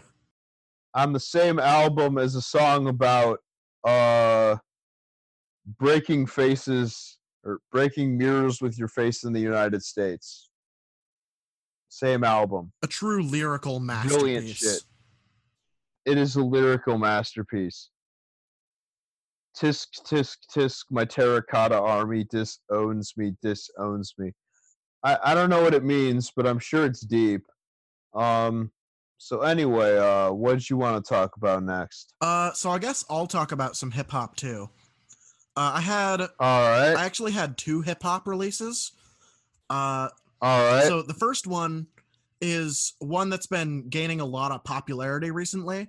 Uh, JPEG Mafia is a relatively new name in the experimental hip hop scene, I've heard of them but uh, my ex. but so with their last album, uh, All My Heroes Are Cornballs, uh, they've really gained a lot of popularity ever since that album came out.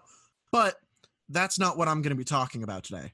Today, I want to talk about their 2016 album, Black Ben Carson. So, uh, JPEG Mafia's lyrics have always been very politically charged without being, you know, overtly political like an artist like The Coup would do. Uh, it's very much telling stories and it's almost very funny and shitposty, but with an intention behind it. Mhm. I mean, even the name of the album is a shit post with a message. You know what I mean? Black Ben Carson. Uh, Ha! But so I'm not even just talking about the lyrics on this album, though they are wonderful. The beats throughout this album are very influenced by industrial and glitch music in a similar way to Death Grips, but they're almost a counterpart to Death Grips.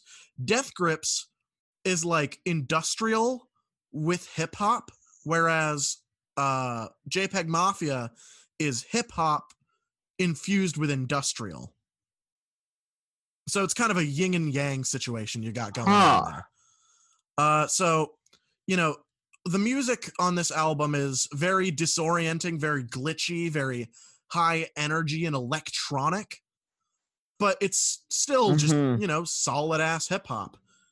When you listen to Death Grips, you don't really listen to them for, you know, the same reason you would listen to, say, uh, Nas or Wu Tang Clan. But with uh, JPEG Mafia, there's a bit of a mainstream appeal in there because it is weird and it is out there, but it's still recognizably rap. You know what I mean? Yeah, yeah. Death Grips is kind of rap for people who don't like rap. Yeah, exactly. I mean, there's a reason people say uh, the only people who like Death Grips are metalheads, I mean, it's kind of true. The only the only people who like Death Grips are metalheads. or like weird indie kids. yeah, it's they're they're not. I, I I have I have rap fans who are my friends who they just don't like Death Grips for some reason. I don't know why. It's totally understandable not to like them.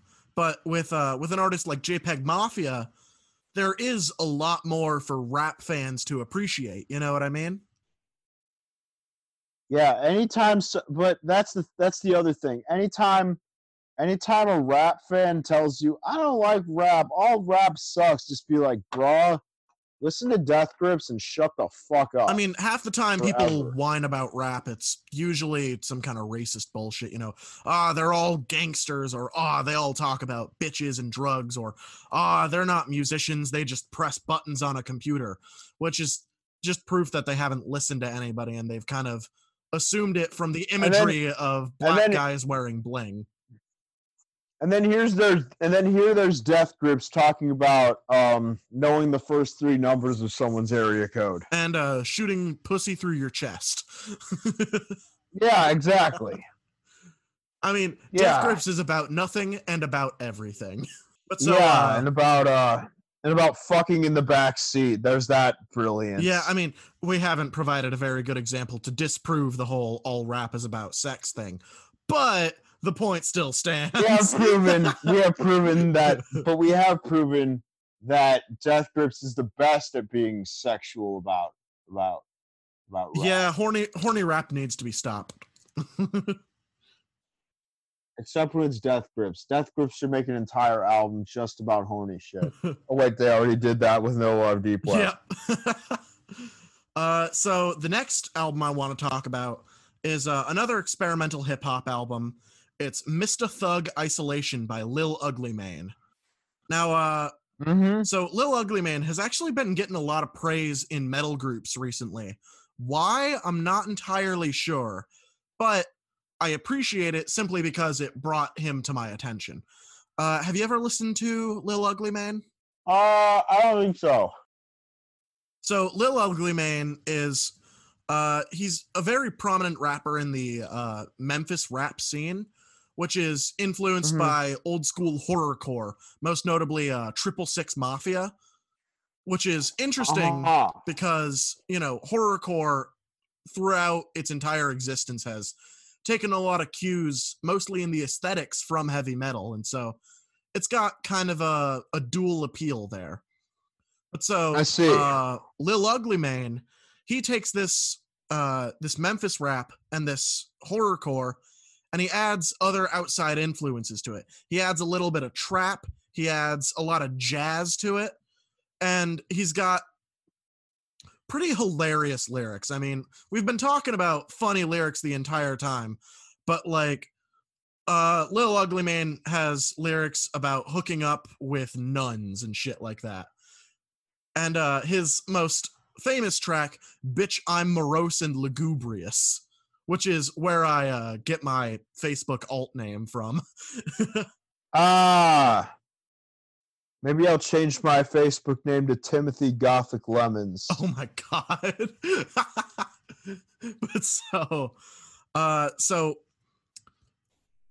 uh fucking Mista Thug Isolation really takes Memphis rap, it takes trap, and it takes jazz, and it fuses them all together in an album that's kind of hard to listen to at points, but when you get used to it and really get into what he's making, you can really appreciate the intricacies of what he's done here. And it's very much the end game of Memphis rap. Like, if you've listened to Memphis rap before, and then you listen to this, this is, I, I mean, obviously, as somebody who's not part of the scene, it's probably not my lane to say this, but I would call this album the epitome of horrorcore and the epitome of Memphis rap. Now that may just be be because I absolutely love anything with jazz in it and will just cream myself over jazz. But still. so one of the most notable parts about this album is that uh while the beats are still all electronic and produced on a drum kit, uh, all of the melodies and all of the samples are straight up jazz. Like it's not jazz influenced, it is jazz.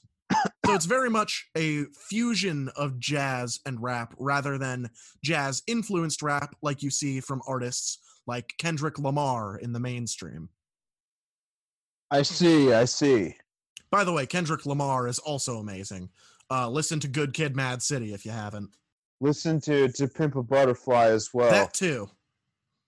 Um, so I think that's all of my hip hop releases. Uh, do you want to talk about something All right. else? Yeah, I'm going to talk about Melana Chasmata by Triptykon, an absolutely suffocatingly heavy um, album from a Swiss band, actually. Um, that's where Triptykon hails from. Hails from Switzerland, I guess. Uh, Um, interestingly, uh, it's the project of the former frontman and kind of leader of Celtic Frost. Uh, yeah, he basically uh he basically just flat out disbanded Celtic Frost and then decided, you know what, fuck it, I'm not done with music, so I'm just gonna make an even better band. Because he's one of the only band he's one of the only artists I've ever heard of whose second project is better than his first. Now, I think Or I disagree. third, I guess. I think I disagree with that, but I will say that if you enjoyed uh, Celtic Frost's final album, Monotheist, uh, Triptychon is very much an evolution on that sound and kind of a more mature version of Monotheist. Yeah, Melodic Cosmata doesn't ju- isn't just a heavy album. It's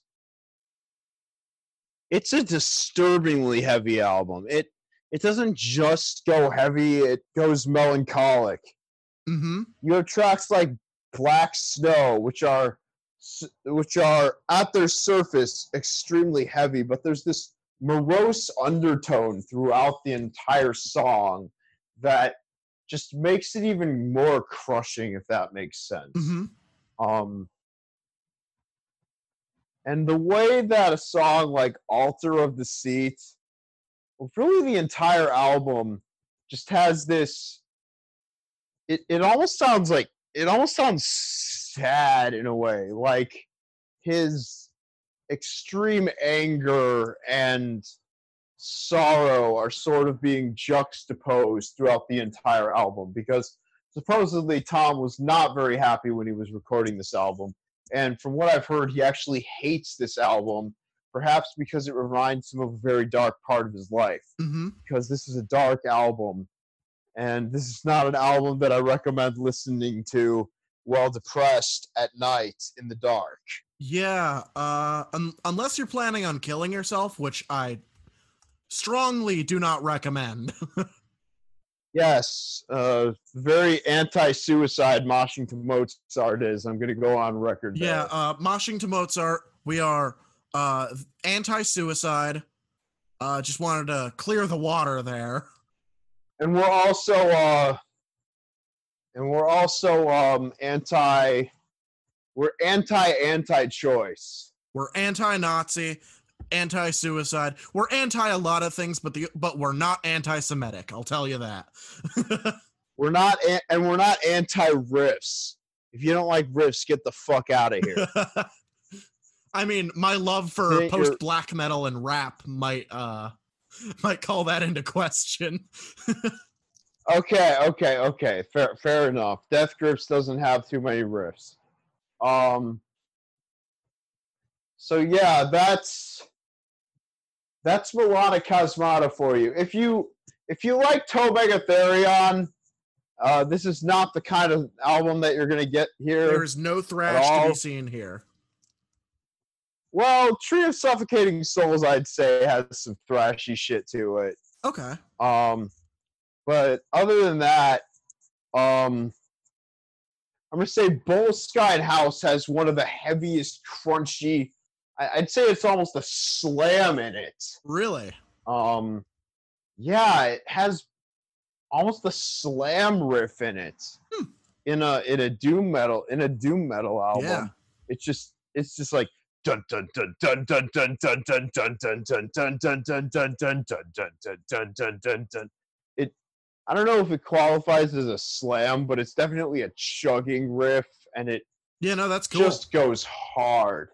Yeah. Yeah, it is really cool. And uh so now I'm wondering uh if you have anything else to talk about.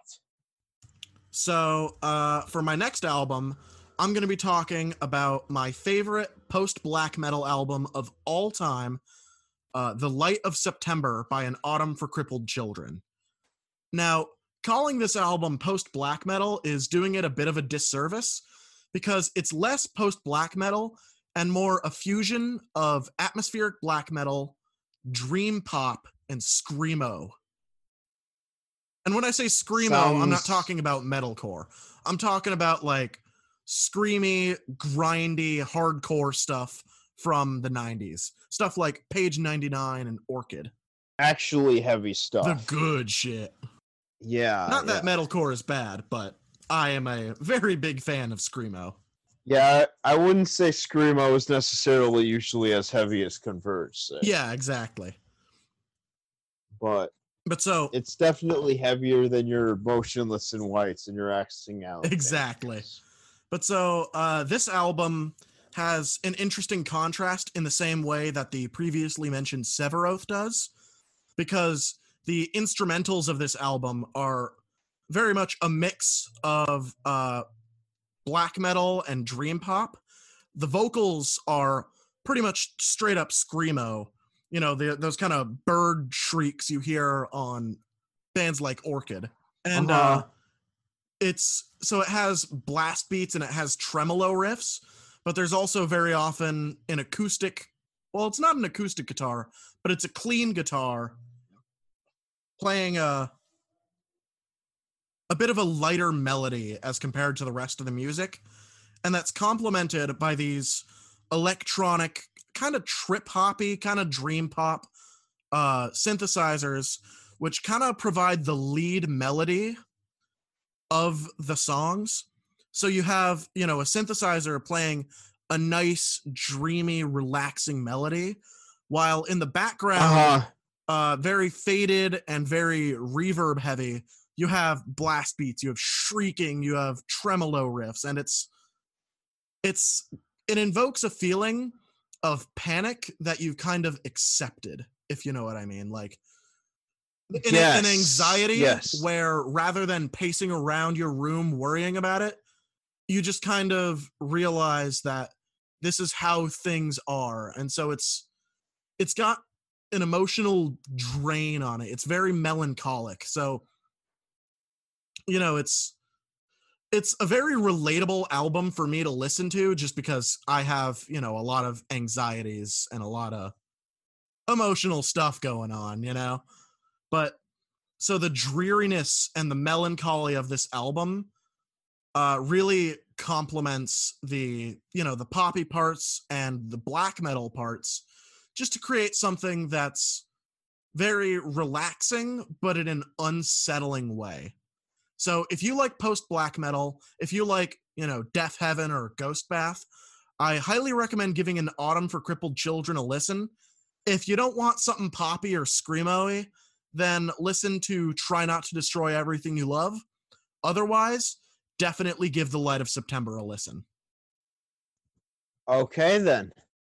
All right. So now my last album that I'm going to talk about is uh, Serpents Unleashed by Skeletonwitch, Alrighty. which I find Skeletonwitch to be an extremely overhated band. They get They get a lot of a lot hate of online. hatred. They get a lot of hate online, and I I don't know why, especially for this album. This album is just riff after riff after riff after riff after riff after riff, which I suppose it's prob it's probably part of the criticism of it, but because a lot of people just say, "Oh, but the riffs aren't even that good. Why why just have riff after riff after riff?" And I just say, the riffs are fucking good. I mean, it, it mixes it up with uh, thrash and black metal riffs, and they all sound really fucking catchy. And uh, fucking Chance Garnett's vocals are fucking sinister all throughout. He sounds like a fucking fucking demon, goblin, hellion type creature. I couldn't do it Some, justice. yeah, it's it's some Um, real good blackened thrash metal stuff.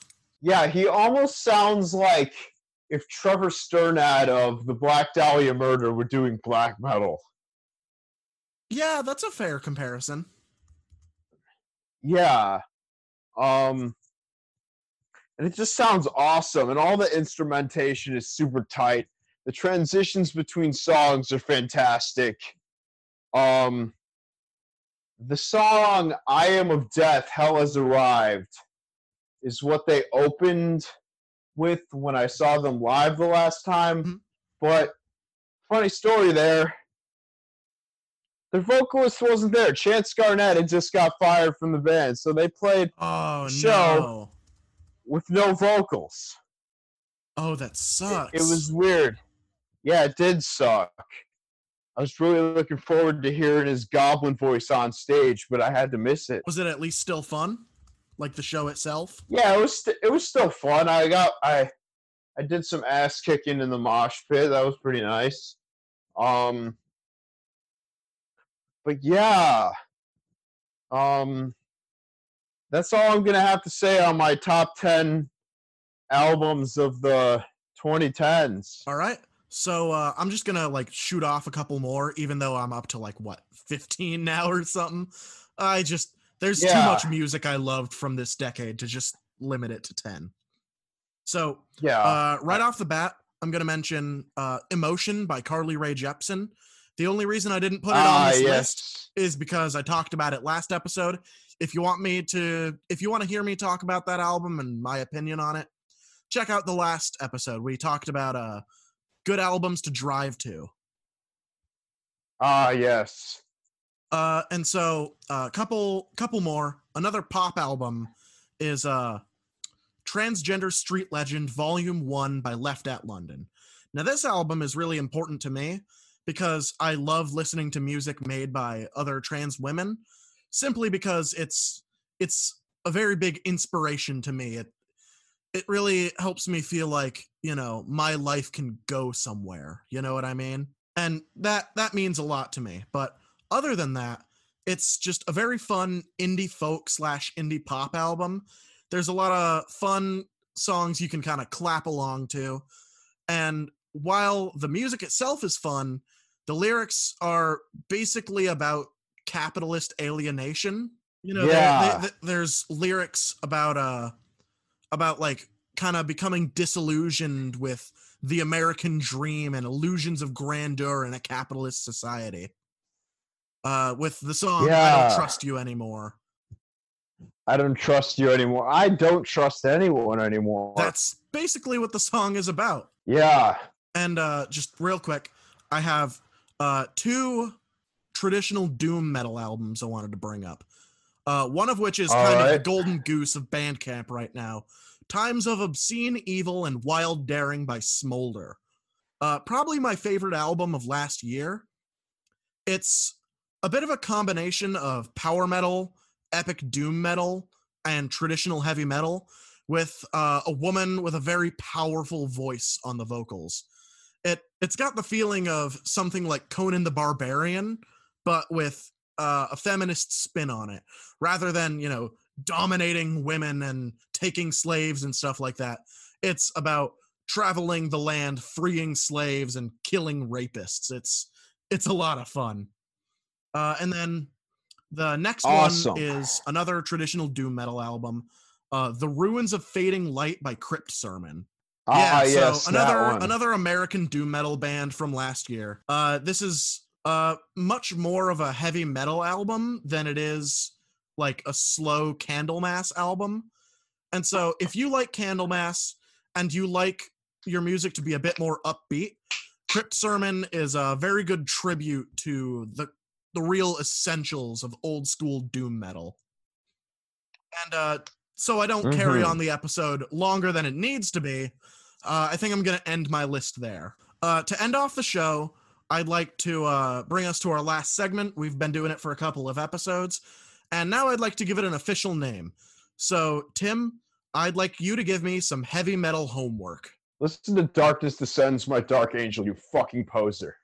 You know what? I will. I don't. Uh, I don't really listen to a lot of thrash metal, and I've heard a lot of praise for this album. So it's something I was gonna listen to at some point anyway. So yeah, I'll uh, I'll definitely check out uh, Dark Angel. And what's my heavy metal homework, Emily? All right, so I would say any of the first five Rhapsody albums because it's really hard to pick one that best exemplifies Rhapsody. But if I only have to pick one, I'm gonna have you listen to their third, sorry, their second album, uh, Symphony of Enchanted Lands. Okay, all right, that sounds good. I will do that. All right, uh, I guess that's the This end of the episode. Yeah, this has been Tim Timbalation, Uh, I've been Emily, no elation. And uh, you motherfuckers have a good two weeks. Yeah, have a good night, y'all. Uh, we'll see you in two weeks. This Yep. episode will be released a little bit late because there have been a few technical issues uh, with the internet, with our computers, and all that. So With For our passing out high as fuck. that too. Uh, so for our two viewers, uh, sorry about the delay. Yes, all right. But otherwise, have a great night. Hi there, this is your co host, Emily here. Just wanted to pop in for a quick message. Our intro is Anti Fascist Anti Pill by Cobalt, off of the EP Cobalt 2, which you can find at koboldcad.bandcamp.com. That's koboldcad.bandcamp.com. I hope you enjoyed tonight's episode of Moshing to Mozart. Out of all the metal podcasts out there, you chose to listen to us queer nerds shouting into the void. And if you've got a friend you haven't heard from in a little while, Share some music with them. I'm sure they'll appreciate it. We all need some love in these trying times.